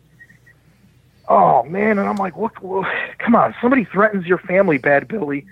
You want to rip his head off, of course. um, but I was just but, in a know- similar situation, and I wa- I was kind of thinking towards my gun, but that's a story I can't really get into on the public airways. So no, absolutely not. You know, but it's like this is serious stuff. When you get a threat against your family member and it's a kid and everything like that, and it's like, and you don't go to the police and you say, oh, if it happens again, it's comedy relief. And then when I told them, you know, the police is going to have to confront you with this if you're going to keep telling people, because he went on that message board, the forum, called me out behind my back, just put all this stuff out saying that it was me, getting people riled up and inciting them to commit violence against me. I'm like, come on, dude. You know, call, call the police. The, the police has the information, but they can't do anything because I'm not the one that's been threatened. All they can do is verify that it was not me. Go to the police. You got the threat. The police, I went right back to the police and told them, look, this guy's sitting there flipping out on me, saying that it's me. And they're like, all you can do is give them the information. I went back, repeated the message, relayed it, and what does he do? He, he decides to be amicable. He decides to be cool to my face. On the, you know, he go, he publicly apologized. I took screenshots of this stuff because I'm like, you know, I have to protect myself legally. You know what I mean? Uh, You know. yeah, So I took screenshots and everything was cool. He even did an interview with me, which is going to be published soon. Um, yeah, I thought everything was cool. Five years later, five years go by. Uh, late this past year, I'm getting messages from people saying, "Hey, they're still going on and on about you." Well, I checked that message board, and lo and behold, there's five years of people repeating a lot of this, these false accusations and these this libel, and basically my character, you know, my wrestling character. There's people, there's somebody disseminating emails and stuff. And the reason I'm bringing all this up is mm-hmm. I wanted to thank you for bringing me on here because I wanted to let everyone know if you are receiving emails of any kind or dealing with some idiot threatening you or your family, go to the police. Ladies and gentlemen, go to the police. If you're receiving any any of this type of stuff from someone who is purporting to be me, Stan Payne or something, call the police, have them contact me. Uh, my email is cybertronmedia at yahoo.com, and I will gladly give you the number and the name of the detective and the case number, and you could verify with them that it is not me. But if you are getting threats, your police department, contact them and give them the information with, you know, my information that, you know, I'll supply if you suspect that it's me or anything like that. Because, you know what, Bad Billy, once I stopped promoting, and I, I was a co promoter, but mainly a booker, and serving as a wrestler and a manager. I wasn't that good in the ring, but you know, I was a good manager, a decent manager. And I, I managed in so many places like the IUWA, as I mentioned, and ECPW, a company called RGW, also War Pro Wrestling, the AWA Slam promotion, Lucha in the Park here in Chicago, where they would run a free show every year in uh, Unity Park, uh, the SSW in Wisconsin, the NWA uh, in Southern Illinois for a company called NCW, where I managed uh, Young Lady Dirty D in Paris, Illinois. I mean, uh, the Lords of the Ring promotion. I've been a manager and everything, but I stopped promoting in 2009, booking, having any involvement, because I quit to become an EMT, working with the Department Yeah. of Homeland Security and FEMA for a while, and also uh, helping run a traffic control and valet parking operation. And I've been doing private security for the rich and famous in the Chicagoland area um, since then. And it's been a, relatively quiet life, aside from this craziness with uh, Yeah. these Uh, allegations and stuff like that. But yeah, it's, it's been pretty cool. And I've just been doing commentary in my home of Chicago Style Wrestling, CSW. People can find that on the Facebook page of Chicago Style Wrestling. And I'm delving now into, like, I'm going to stretch my hand out towards the central part of Illinois for Powerhouse Wrestling Extreme. You got people like The Beast, who, uh, a protege of Harley Race, uh, and wrestled with Rick Rude and WCW, and you know you got Tyler Bodine, you got Seymour Butts, which is a very interesting name, but uh, and then of course, it, nonetheless. you know, and you look at you look to uh, what's in Illinois too, and um, my good buddy who I was telling you about in a private conversation, uh, Robby J. Fonts, who's uh, you know he's also the lead singer of Repentance and Stuck Mojo, but and he him and Yeah. I talked some politics, but he's also a wrestler in Illinois too. So Man, we got to reach out to him, get him into Powerhouse Wrestling Extreme, or maybe I don't know, because the Filth King Brubaker, who was featured on Impact Wrestling along with his top challenger for the CSW Championship, because uh, Filth King Brubaker, he had the 11th longest title reign in modern pro wrestling history out of all the major companies and independent circuits, uh, 729 days. Uh, he lost the title last year to Vic Capri. Vic Capri tore his tricep muscle and is out of action now. So uh, yeah, the title was vacant, but Filth King Brubaker regained it. Maybe this gentleman you're talking about, I don't know, lead singer of Stuck Mojo. I don't know. Yeah. Maybe he might want a shot at the Filth King's title. You never know. I got, I got to talk to uh, the promoters, the matchmakers, Steve Arendt. I'm gonna have to talk to him about this. Yeah.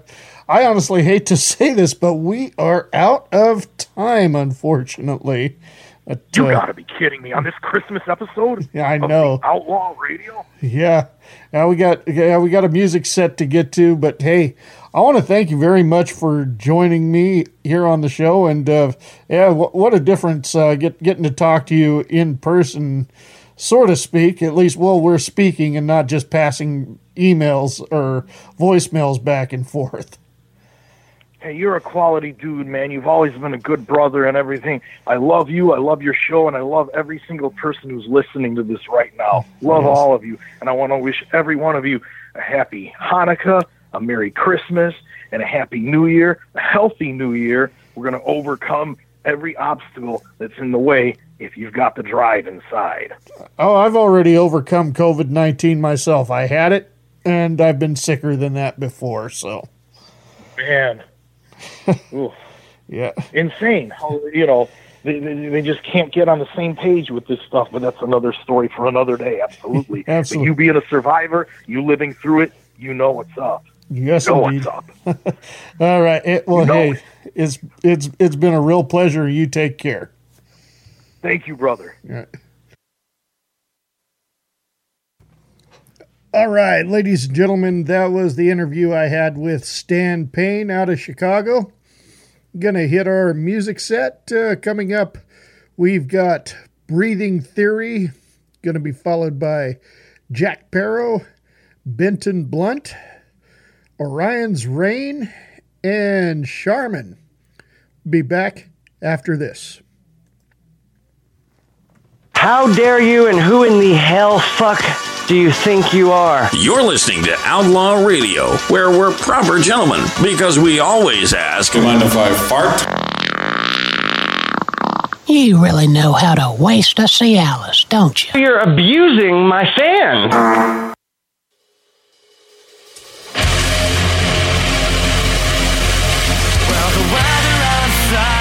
Frightful,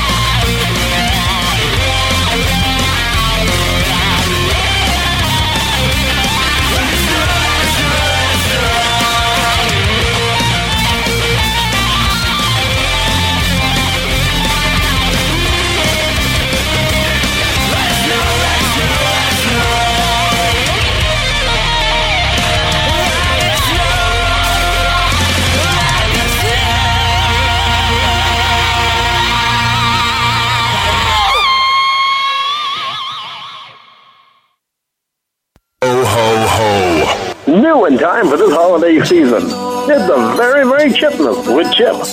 That's right, Chip gets his very own Christmas album. Isn't that right, Chip? Yeah. Wouldn't it be great to hear such great songs as I Just Brushed My Teeth with My Grandma's Big Toe? Yeah. Oh, wash me down there, Mom. Yeah. And All I Want for Christmas is a new dollar store rug. Yeah. Are those songs on there, Chip? Yeah. They are? Yeah. Are there more songs on there? Yeah. How great is that? And am I to understand, Chip, that maybe if they were to order now, they could get something else? I don't know, a freebie maybe? Yeah. What can you give them?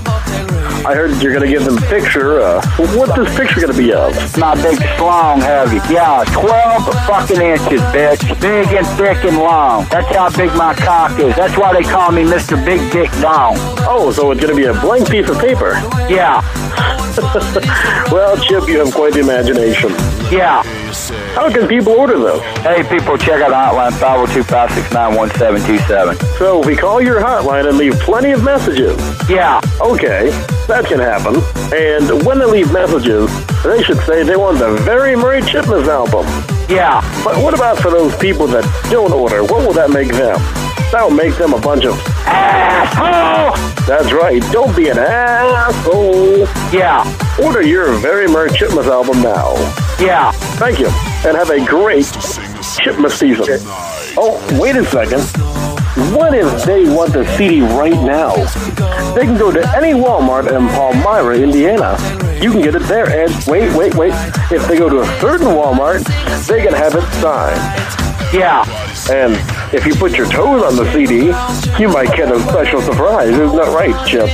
You know, like I said, I'm tired of being made fun of. I'm tired of being picked on. I'm tired of being harassed. I'm tired of ignorant motherfuckers being jealous of me. I'm tired of people threatening. I can't take it. Not no more. Oh, we're not picking on you. We're just telling the truth. So, once again, either call Chip's hotline and leave him several thousand messages, or as many messages as the box can hold, or go to any Walmart in Palmyra, Indiana. Yeah. Once again, have a great Chipmas season.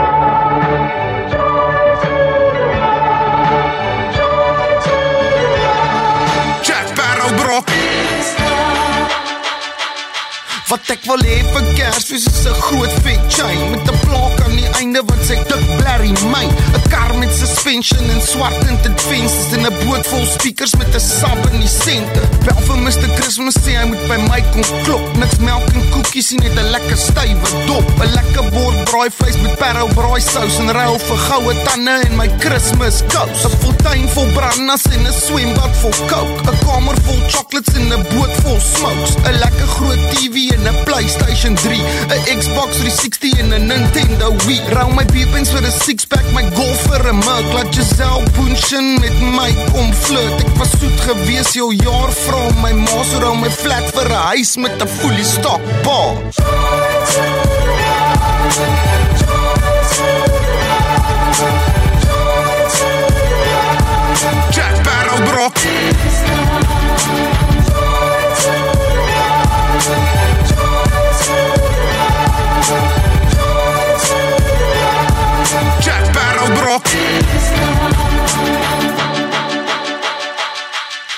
My gammon, gee my bout, gee my Christmas koek. Maak my arms bietjie sterker en my sidestep goed. Maak my bankrekening vetter en my golf swing great. Maak my vriende gelukkig en my vyande spyt. Gee my net goeie tye in die nuwe jaar wat kom en maak my fans net louder en my kritiek stom. Gee my sakke vol ringe en 'n pure gold chain. Gee my 'n diamond wat jy moet oplig met 'n kruin. Maak my jaar vol toere en my lewe vol van. Sit klomp wyn in my glas en steaks in my pan. Gee my huisie by die see en 'n bootjie op 'n dam. Laat die fake beats drop en die biltong hang. Maak my lewe vol sunshine en klomp lekker songs. Maak die good times langer en die tough times gone. So merry blerry Christmas en happy happy times met sakke vol persente en dik goeie vibes.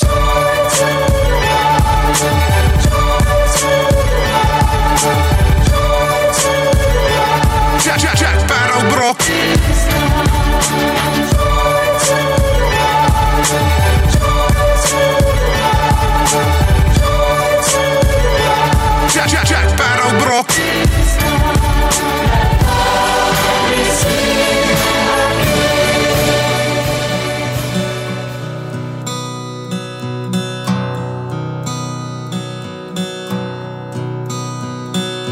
snow falling on the ground. The wind through the trees make a sweet, sweet, sweet, sweet sound. It's not Christmas without you. Caroling everywhere. The kids dream of sweet things. Seems like they don't have a care. It's not Christmas without you. So I'll reach out. I can see now. No one else will do to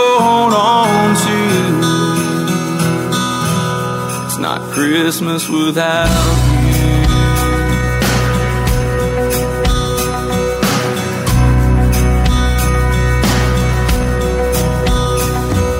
season is filled with love, peace, hope, and grace, and the blessing that comes from above. It's not Christmas without you. The love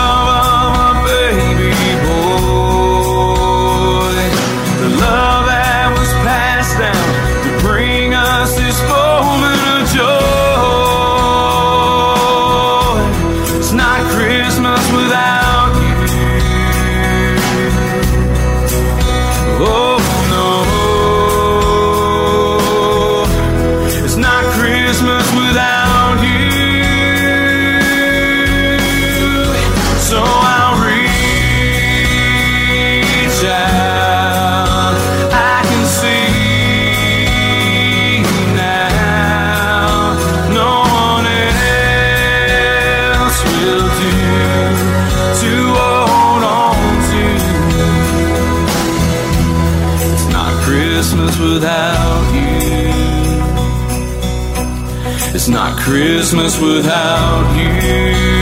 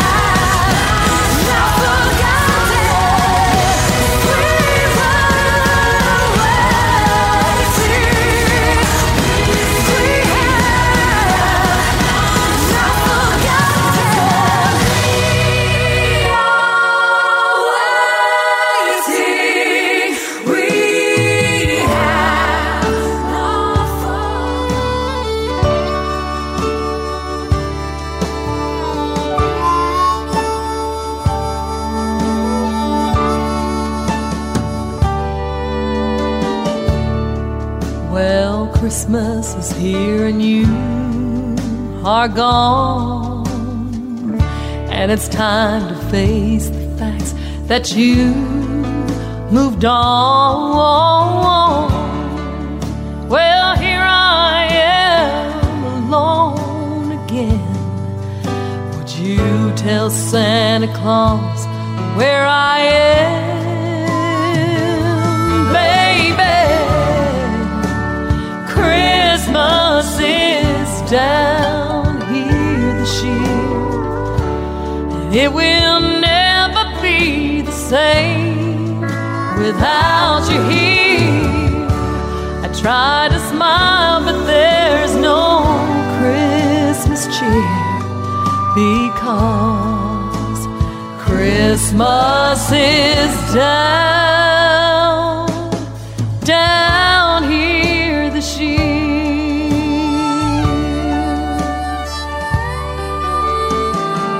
This time of year always reminds me of the times we had and how we gave our love. Well, I know we'll have that chance again, and I'll be glad. But until then, baby, Christmas is down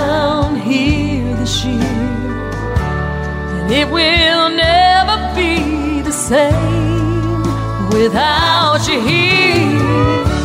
I try to smile, but there's no Christmas cheer because Christmas is down,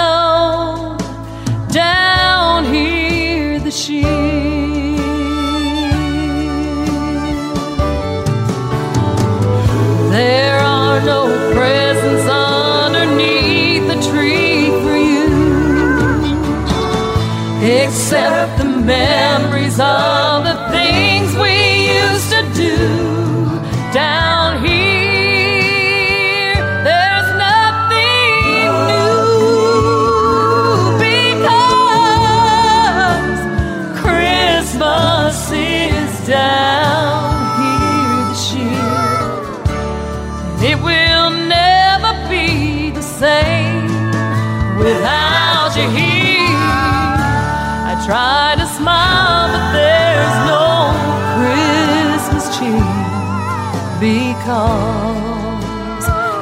Christmas is down, down here this year.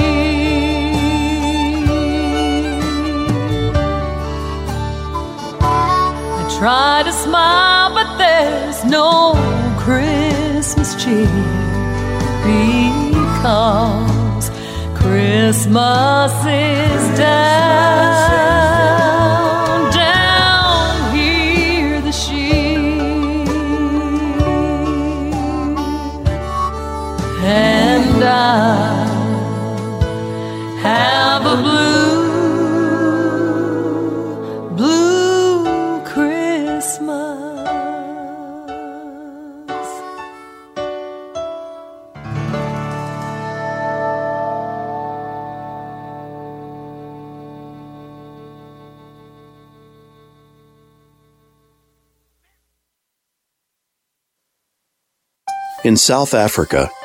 genocide of white people, black on white violence, is rampant and ongoing.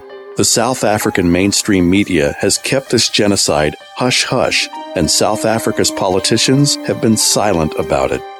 It's time for the silence to end. Enter USAC, the United South Africa Coalition. USAC Incorporated comprises groups and individuals around the world working together to create public global awareness of the genocide in South Africa and to develop community restoration programs that will make South Africa a safe place for all races to thrive. To join USAC and for more information about USAC and what you can do, visit usac.center. That's U S A C dot center. USAC. working to bring back a safe, truly unified South Africa. This is the Renegade Show. You have three different scenarios here, and I'll give them to you.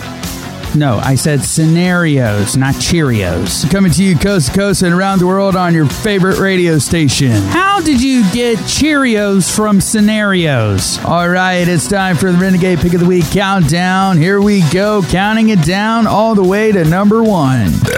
Who farted? Yeah, we like to welcome you to the Renegade family. Does anybody even remember Doogie Howser? I think it's fair to warn you that by listening to this show, you're committing a misdemeanor in four states. Three children are asking their parents where babies come from, two children run away, and one mother ends up crying by the end of the show.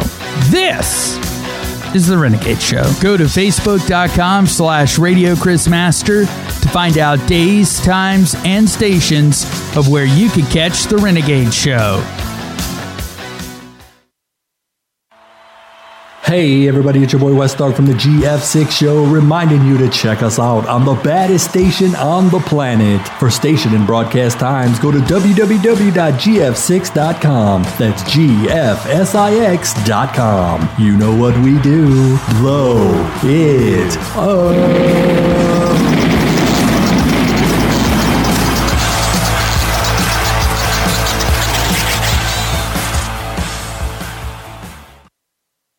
Support Outlaw Radio and Friends and buy some cool stuff in the store section of OutlawRadioABS.com. Show the world how much you love Outlaw Radio with Outlaw Radio t shirts and hats. In the CTM store, a service of Caravan to Midnight, find items to help make your life easier and better, including water purification by Berkey, delicious long term storable food by My Patriot Supply, the New Eden Nutritional Support System, the Ionic Toothbrush System, a better way to clean your teeth, the Invisible Mask, a negative ion generator that hangs from your neck like a pendant that mitigates incoming pollution, the High Ion BioKey Quantum Scalar Energy Pendant, EMF mitigating fabrics and clothing, and some really cool infrared night vision binoculars. In the Cranked Up Coffee Shop, a service of Cranked Up Live. Entertain your taste buds with coffee that even the aficionados love. Some of the best blends from around the world, including Serato and Grindhouse Brew. Visit OutlawRadioABS.com and click on the store link, a service of Outlaw Radio and AOW Productions. Shut the fuck up, bad Billy, and leave me the fuck alone! From the bowels of a nondescript building in a little hick town, this is Outlaw Radio. I'm not in the mood to deal with you today, you stupid asshole! Asshole! Asshole! Asshole! All right, ladies and gentlemen, welcome back to Outlaw Radio, the 2020 Christmas special. Brought to you by Cold Cock Whiskey. Raise your glass, take a shot. You must be 21 years of age or older to drink. Hunter Athletic, Gear Up, Let's Train, and which was actually picked up uh, by a gentleman out of the UK. So my good buddy Sandro Avellini has basically re- released his rights and released uh, the company to the gentleman in the UK who uh, I am going to continue working with. Yes, indeed. And of course, USAC, the United South Africa Coalition. Go to usac.center for more information. The songs you just heard. You just heard Charmin with Christmas is Down Here. Before that, Orion's Rain with a young lady with a very talented voice that I cannot pronounce her name, and I, I'm sorry about that, but the, their cover of Christmas Canon by Trans Siberian Orchestra. Before that, Benton Blunt with Christmas Without You. Prior to that, Jack Parow with Merry Christmas. And starting off the whole set, Breathing Theory with How Breathing Theory Stole Christmas. Well, like I said at the top of the show, uh, Chris is unable to join. He's got some things going on.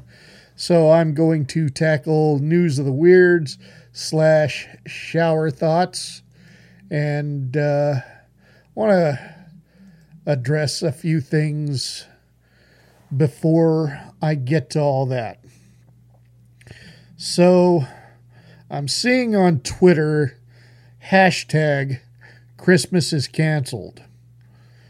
And I had to have a look at that. And there, uh, apparently, a new strain of COVID 19 discovered in the UK. Therefore, they're going on their third lockdown. None of this makes any sense to me because the lockdowns are not working, they're only hurting economies. And I mean, you know, the the Stand by Stephen King was uh, just uh, released a couple days ago. Uh, just started on CBS All Access. I got to say, so far they're doing a much better job than uh, their than 1994 version with Gary Sinise and Molly Ringwald. And uh, yeah, get get yourself on CBS All Access and tune into that and uh, the new version of Stephen King's The Stand, bringing it more into modern times with the internet and cell phones and all that happy horse shit.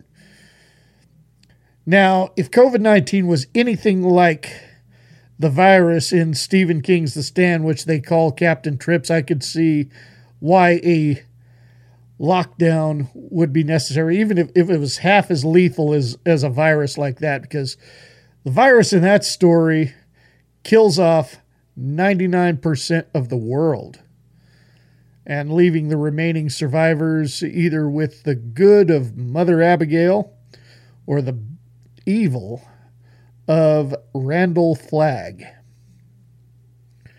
Thing is, COVID 19, the coronavirus, whatever the hell you want to call it, is absolutely nothing like that. People are not dropping like flies. It's got a 90, 90 some percent survival rate. And yes, people have died. You have you have that idiot president elect Joe Biden. Wear a mask, it's gonna save a life. Come on, man. As we know, that old fart doesn't know his ass from a hole in the ground, and he's nothing but a corrupt piece of shit to begin with. And yeah, this whole thing was exactly as worded before a plandemic. That's right. I said it. It was a plandemic because good old President Trump, as much as people hate him, doesn't realize that Americans win under his presidency, regardless of if the Democrats didn't vote for him. The Democrats hate him so much, but they don't realize how much they have won, how much they have gained, because he cuts your taxes and he builds the economy and he brings jobs back here from overseas, whereas Bush and Obama were sending jobs elsewhere and destroying this country. Trump rebuilt things and rebuilt things quickly, and he's hated for it. So the Democrats, they control the mainstream media and get the world to hate him, saying, making a bullshit lies that he's a racist and he's a white supremacist and he's a misogynist who's going to grab a woman by the pussy. In fact, uh, before Raven, as you heard my idiot of the week this week, he before he had to say his line of bullshit. There was uh, another friend of mine by the name of uh, Muhammad who who asked me about that. Um, you know, where's because I I publicly said, well, Joe Biden's a fucking pedophile. And the proof of that is on fucking TV. Go to YouTube, just watch him sniffing these little girls. Come on, man. In his own fucking words. But you know they're they're gonna they're the UK is to go into a third lockdown, which I'm pretty sure they're to push the US to go into a complete lockdown. And if Biden does get inaugurated, and a lot of you are saying, oh, he's going to, he's going to, just because the Electoral College has declared him the winner doesn't necessarily mean he's won yet. The Democrats stole this election, as we all know. And proof of this here, I mean, state of Nevada alone, the crap they pulled in Nevada. Now, I want to tell you something about the state of Nevada. I have voted in six elections in my lifetime. Three of them were here in the state of Idaho. The other three were in the state of Nevada. And what's interesting there is that uh, when I cast my ballots here in Idaho, they were all on paper. The ballots that uh, I cast my votes on in the state of Nevada were all on a computer. So, yeah, so starting with uh, 2004, when I voted for President Bush at the time, incumbent President Bush, even though uh, I can't say I'm proud to have voted for him, but uh, he was still, in, in my opinion, a better choice than uh, Al Gore and still a better choice than uh, John Kerry. So that's that was uh, I was in Reno, Nevada for that election, and that was on a computer, and I don't think that vote got tampered with. Now I moved to Las Vegas in 2008, just before the 2008 elections, when it was John McCain versus Barack Hussein Obama. And after 9/11, especially, how can you can't trust somebody just by with that kind of name alone? But Anyway, so 2008, I hadn't even lived in Nevada uh, for two weeks in, in the city of Las Vegas. There's an agency there called Acorn who's registering people to vote. Here I am with no proof of Nevada residency, and I'm staying with a friend of mine, sleeping on his couch until you know, I get a job, save enough money, and get a place of my own. That was the plan, and that's exactly what I did. But uh, I to- told the people uh, that when they approached me, because they Acorn hires people to register people to vote. And I said, Yeah, I live at this address, even though I, I don't have any proof of residency. Was, oh, that's okay. I got registered to vote. It was too easy. Now, let's think about this. Las Vegas is a big tourist trap. Now, Las Vegas and Reno, both tourist traps, actually, and both very close to the border of California. So, you can register the tourists to vote, and they can make the drive from Sacramento or Los Angeles or Orange County they can place their votes in their home state of California in the morning and then make a drive to Reno or Vegas and cast their votes again. But that's uh, the Democrats are are uh, ignoring that, saying, "Well, that's no, that's not fraudulent activity." Really? Nevada's been a red state for a long time. In fact, I know a lot of uh, people who are Republicans or libertarians in the, in the city of Las Vegas alone. And we're talking people of all races, too black, white, Hispanic. A lot of them, their politics are as red as their blood.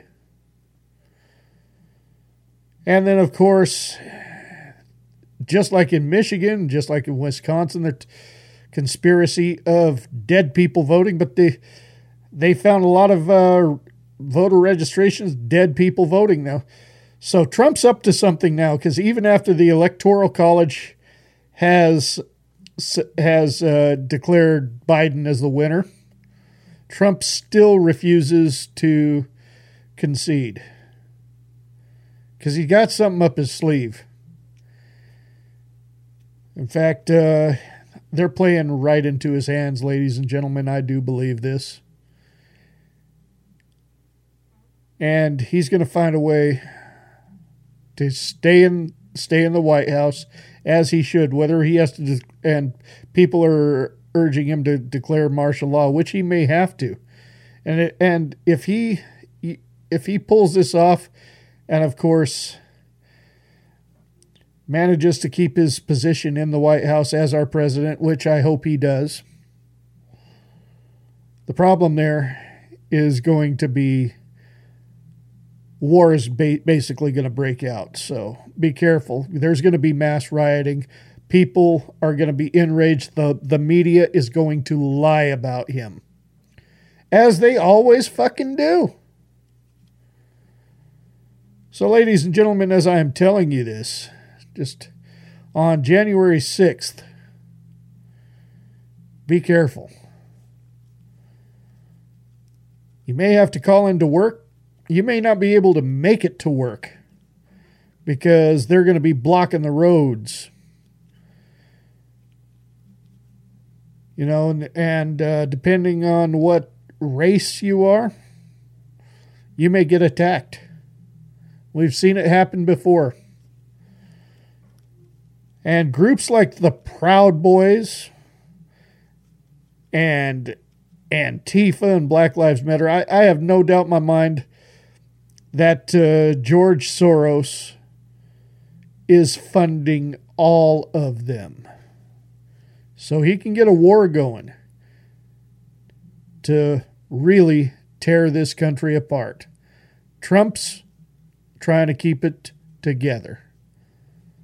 The left and George Soros are trying to tear us apart. It's it's really really sad. Really sad.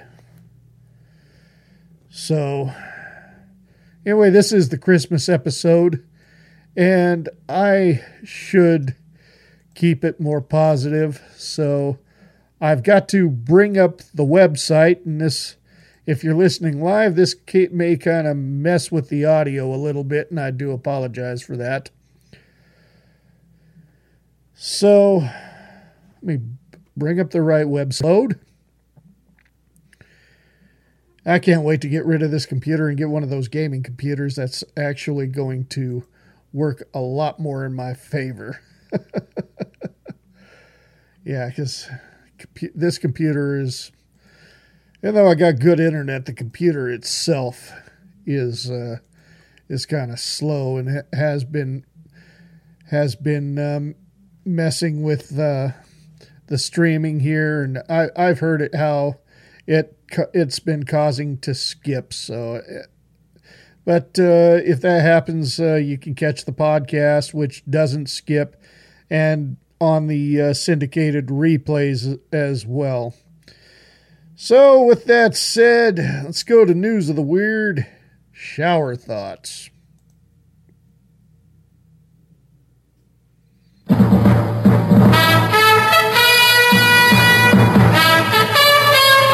This is Outlaw Radio. News of the Weird.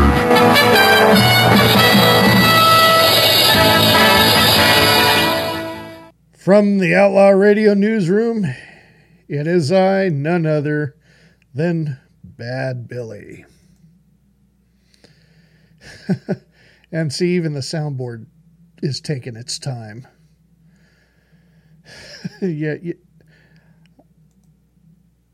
probably skipping. Over. Groovy. Yeah, there it goes. There goes the sound bite.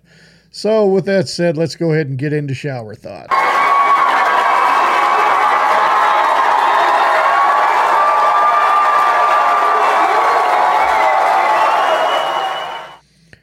Throwing something into the trash from where you're sitting is a gamble for either doing less work. Let me start over. Throwing something into the trash from where you are sitting is a gamble for either doing less work or more work. All right. Blaming a younger generation for having it too is guilt tripping them about your generation's achievement of pr- providing a better life for your children. The most unbelievable thing about Elf that is Zooey Deschanel. I, I would have words that I can't pronounce. So The average Linux user knows more about Windows than the average Windows user. Santa having enough coal to give to all naughty kids implies the fact of his elves work as miners in order to extract it. People who get glasses are not nerds.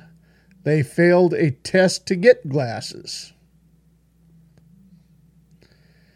Due to smartphones, many people have functionally abandoned the wristwatch in favor of the pocket watch. True? Some of these shower thoughts sound really familiar. The older you get, it, the more it is accessible to have friends who aren't your exact age. For example, it would seem weird if a 17 year old were to hang out with an 11 year old, but it's normal for a 67 year old to be friends with a 61 year old. Well, that's because by those ages, you know, things are a little different. yeah. Technology, whatever, technically, whatever you lost is always the last place you'd check. Let me repeat that. Technically, whatever you lost is always in the last place you'd check. There's always a small chance the lights actually did flicker when you blinked. Christmas music favors the people living in areas with snow.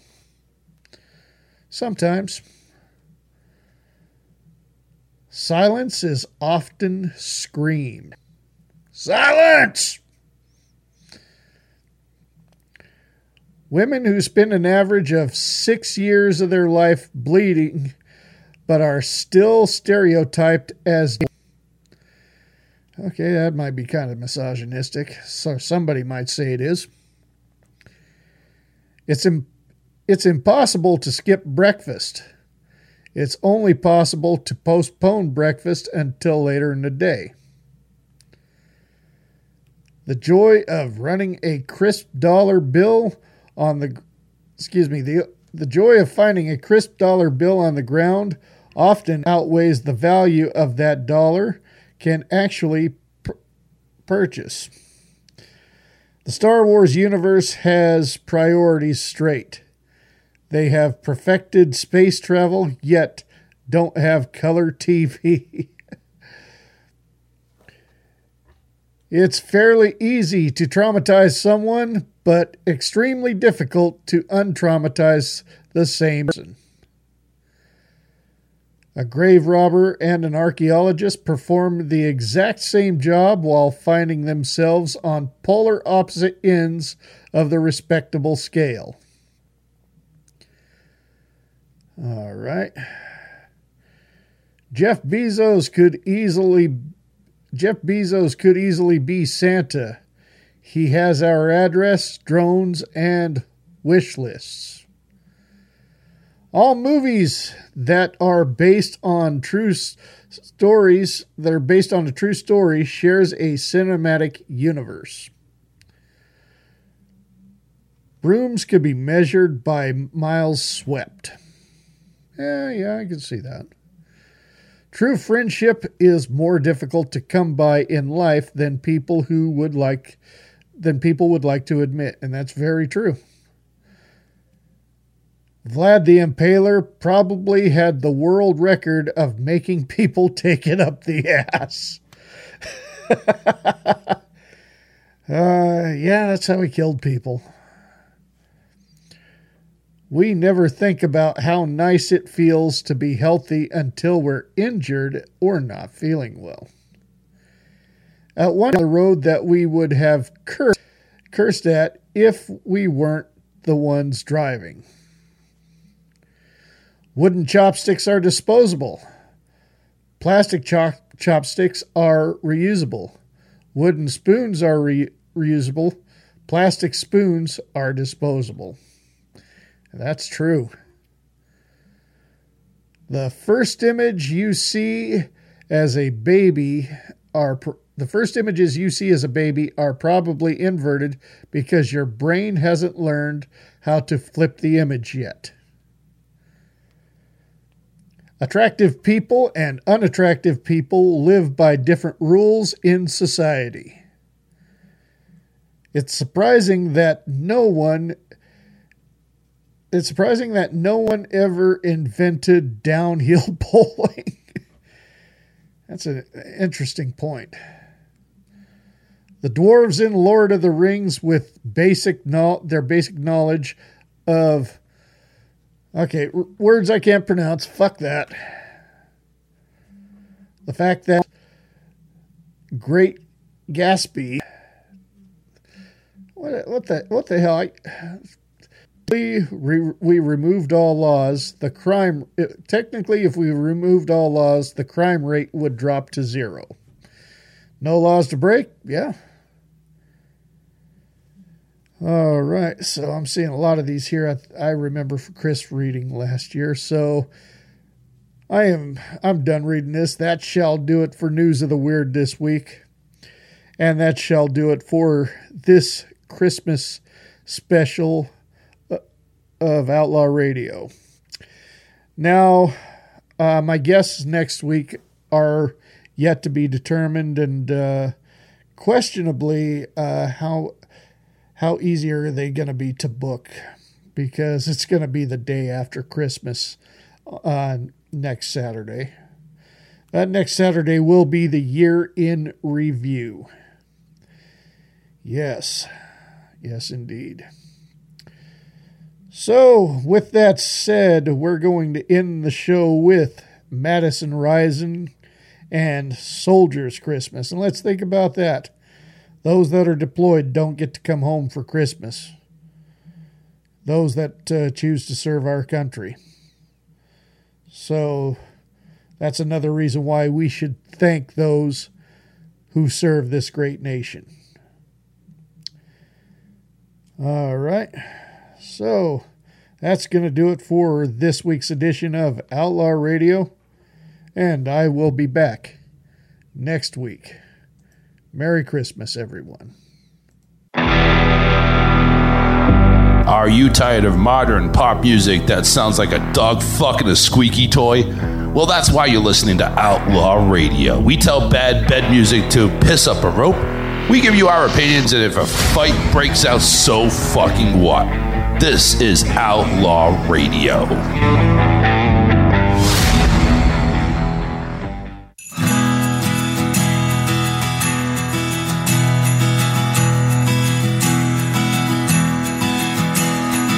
leaves have all fallen back home where I'm from. Thanksgiving's come, Thanksgiving's gone, and my family tells stories round their Christmas tree warm living room on Christmas Eve. And the candlelight shimmers as I write down the song. Place far away from family and home as the pen hits the paper. Shadows grow long, but I stay here a soldier. Just me and my gun on this Christmas, I'll tell you the truth in my heart from a place that's forgotten. Time, God, love, I'll stay here, man. My word and faith, there's nothing in this world that I wouldn't trade to go home. I wanna go home. I wanna go home on Christmas Day.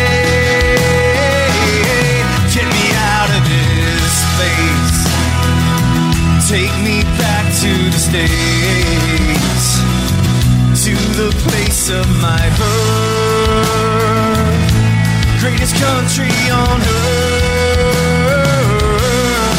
On this Christmas.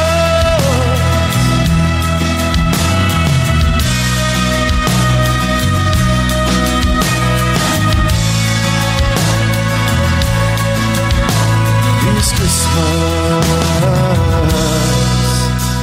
but for those those who will never see the leaves fall again will get to spend Christmas with family and friends. I'll see this all through, all the way to the end.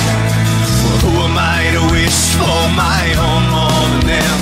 They gave their full measure till nothing was left. For all our freedom, they gave their last breath. They gave it with honor, trust, and love. It just doesn't seem fair that they'll never care to go home. No, they'll never go home. They've all soldiered on to march with the Lord.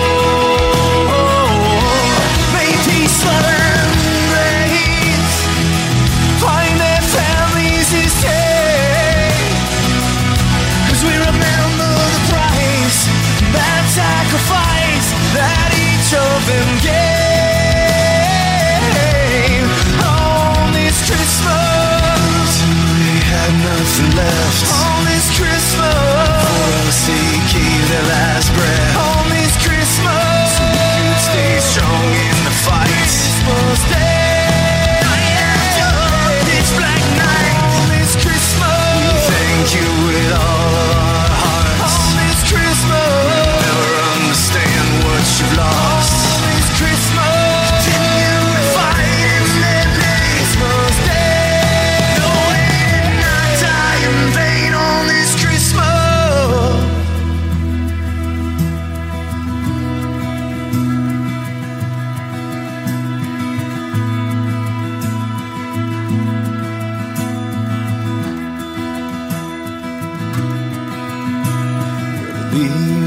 Are back home where I'm from. Thanksgiving's come, Thanksgiving's gone, but I'll stay in the fight. I'll soldier on for the ones who will never come home.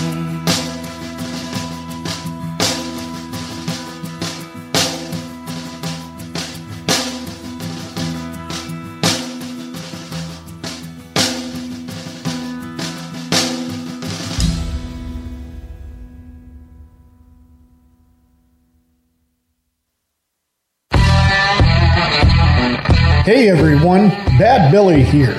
Do you own a business? Or perhaps you're in a band? Or maybe you run a radio show or podcast?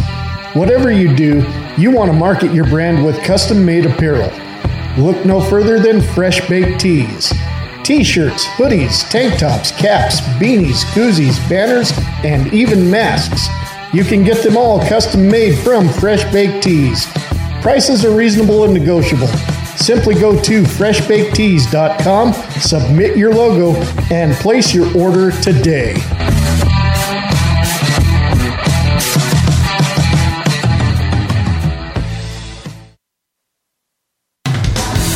If you've been searching for a show that talks about what's trending in the world, entertainment gossip, stupid news, and more, sizzling talk radio that is not dumbed or watered down, a show that is not for pussies, then you need to stop searching and check out The Charles Richardson Show. It's uncensored talk radio. No crybabies, no losers, no fucktards. Charles Richardson and crew bring it 100% with real opinions. If you can't take it, get the fuck out. You can even call the show and flap your gums, provided you have a brain. For the 411 stations and showtimes, like The Charles Richardson Show on Facebook at facebook.com forward slash The Charles Richardson Show. Some material may not be suitable for children under 18. The Charles Richardson Show. You want some? Come get some. Here's a message to every rapist, domestic abuser, violent criminal thug, and every other monster who preys upon women. Maybe you've heard the stories about millions of us flocking to gun stores and gun ranges for the first time, the second time, and the hundredth time. Here's what that means for despicable cowards like you. Your life expectancy just got shorter. Because there's a very good chance your next target will be armed, trained, and ready to exercise her right to choose her life over yours. This is what real empowerment looks like. Millions of American moms, grandmothers, and professional women taking our lives and our families' lives into our own capable hands. I'm the National Rifle Association of America, and I'm freedom's safest place. Hi, it's the big voice guy, the one who intros and promos the show you're listening to right now. Hi, my name is Jim Hunt. I voice for a growing list of internet and terrestrial radio stations, podcasts, and businesses. I'd love to spread the word about yours too, no matter if the message is serious or silly. Whether you want the delivery to be hard hitting, voice of authority, or conversational, warm, and fuzzy.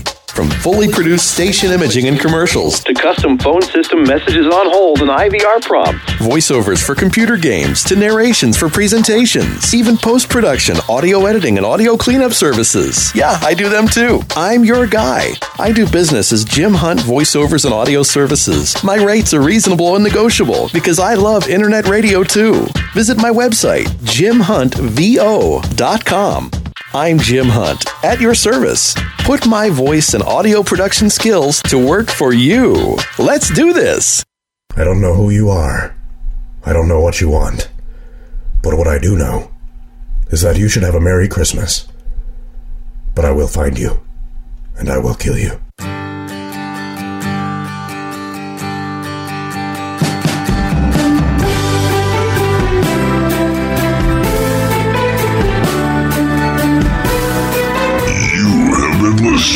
To Outlaw Radio. Be sure to leave your feedback by calling 208 957 7016. All feedback is played and replied to on the show. Visit our official website at outlawradioabs.com. Outlaw Radio is a presentation of AOW Productions.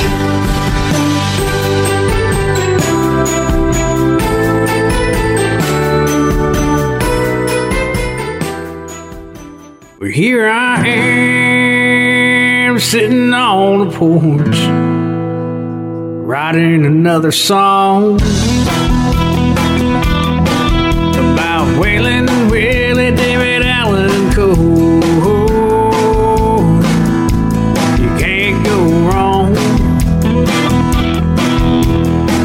Such great outlaw boys just like me. Man, can't you see? Because you can't go wrong with one good outlaw song. The outlaw song.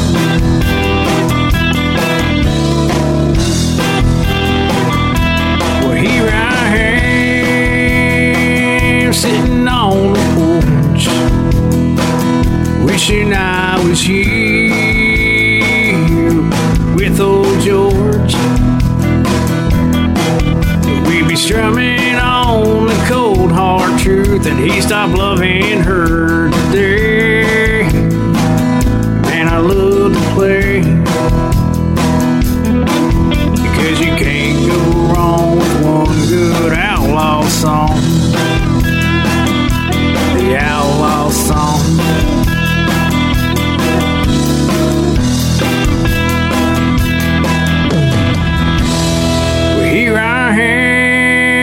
this old song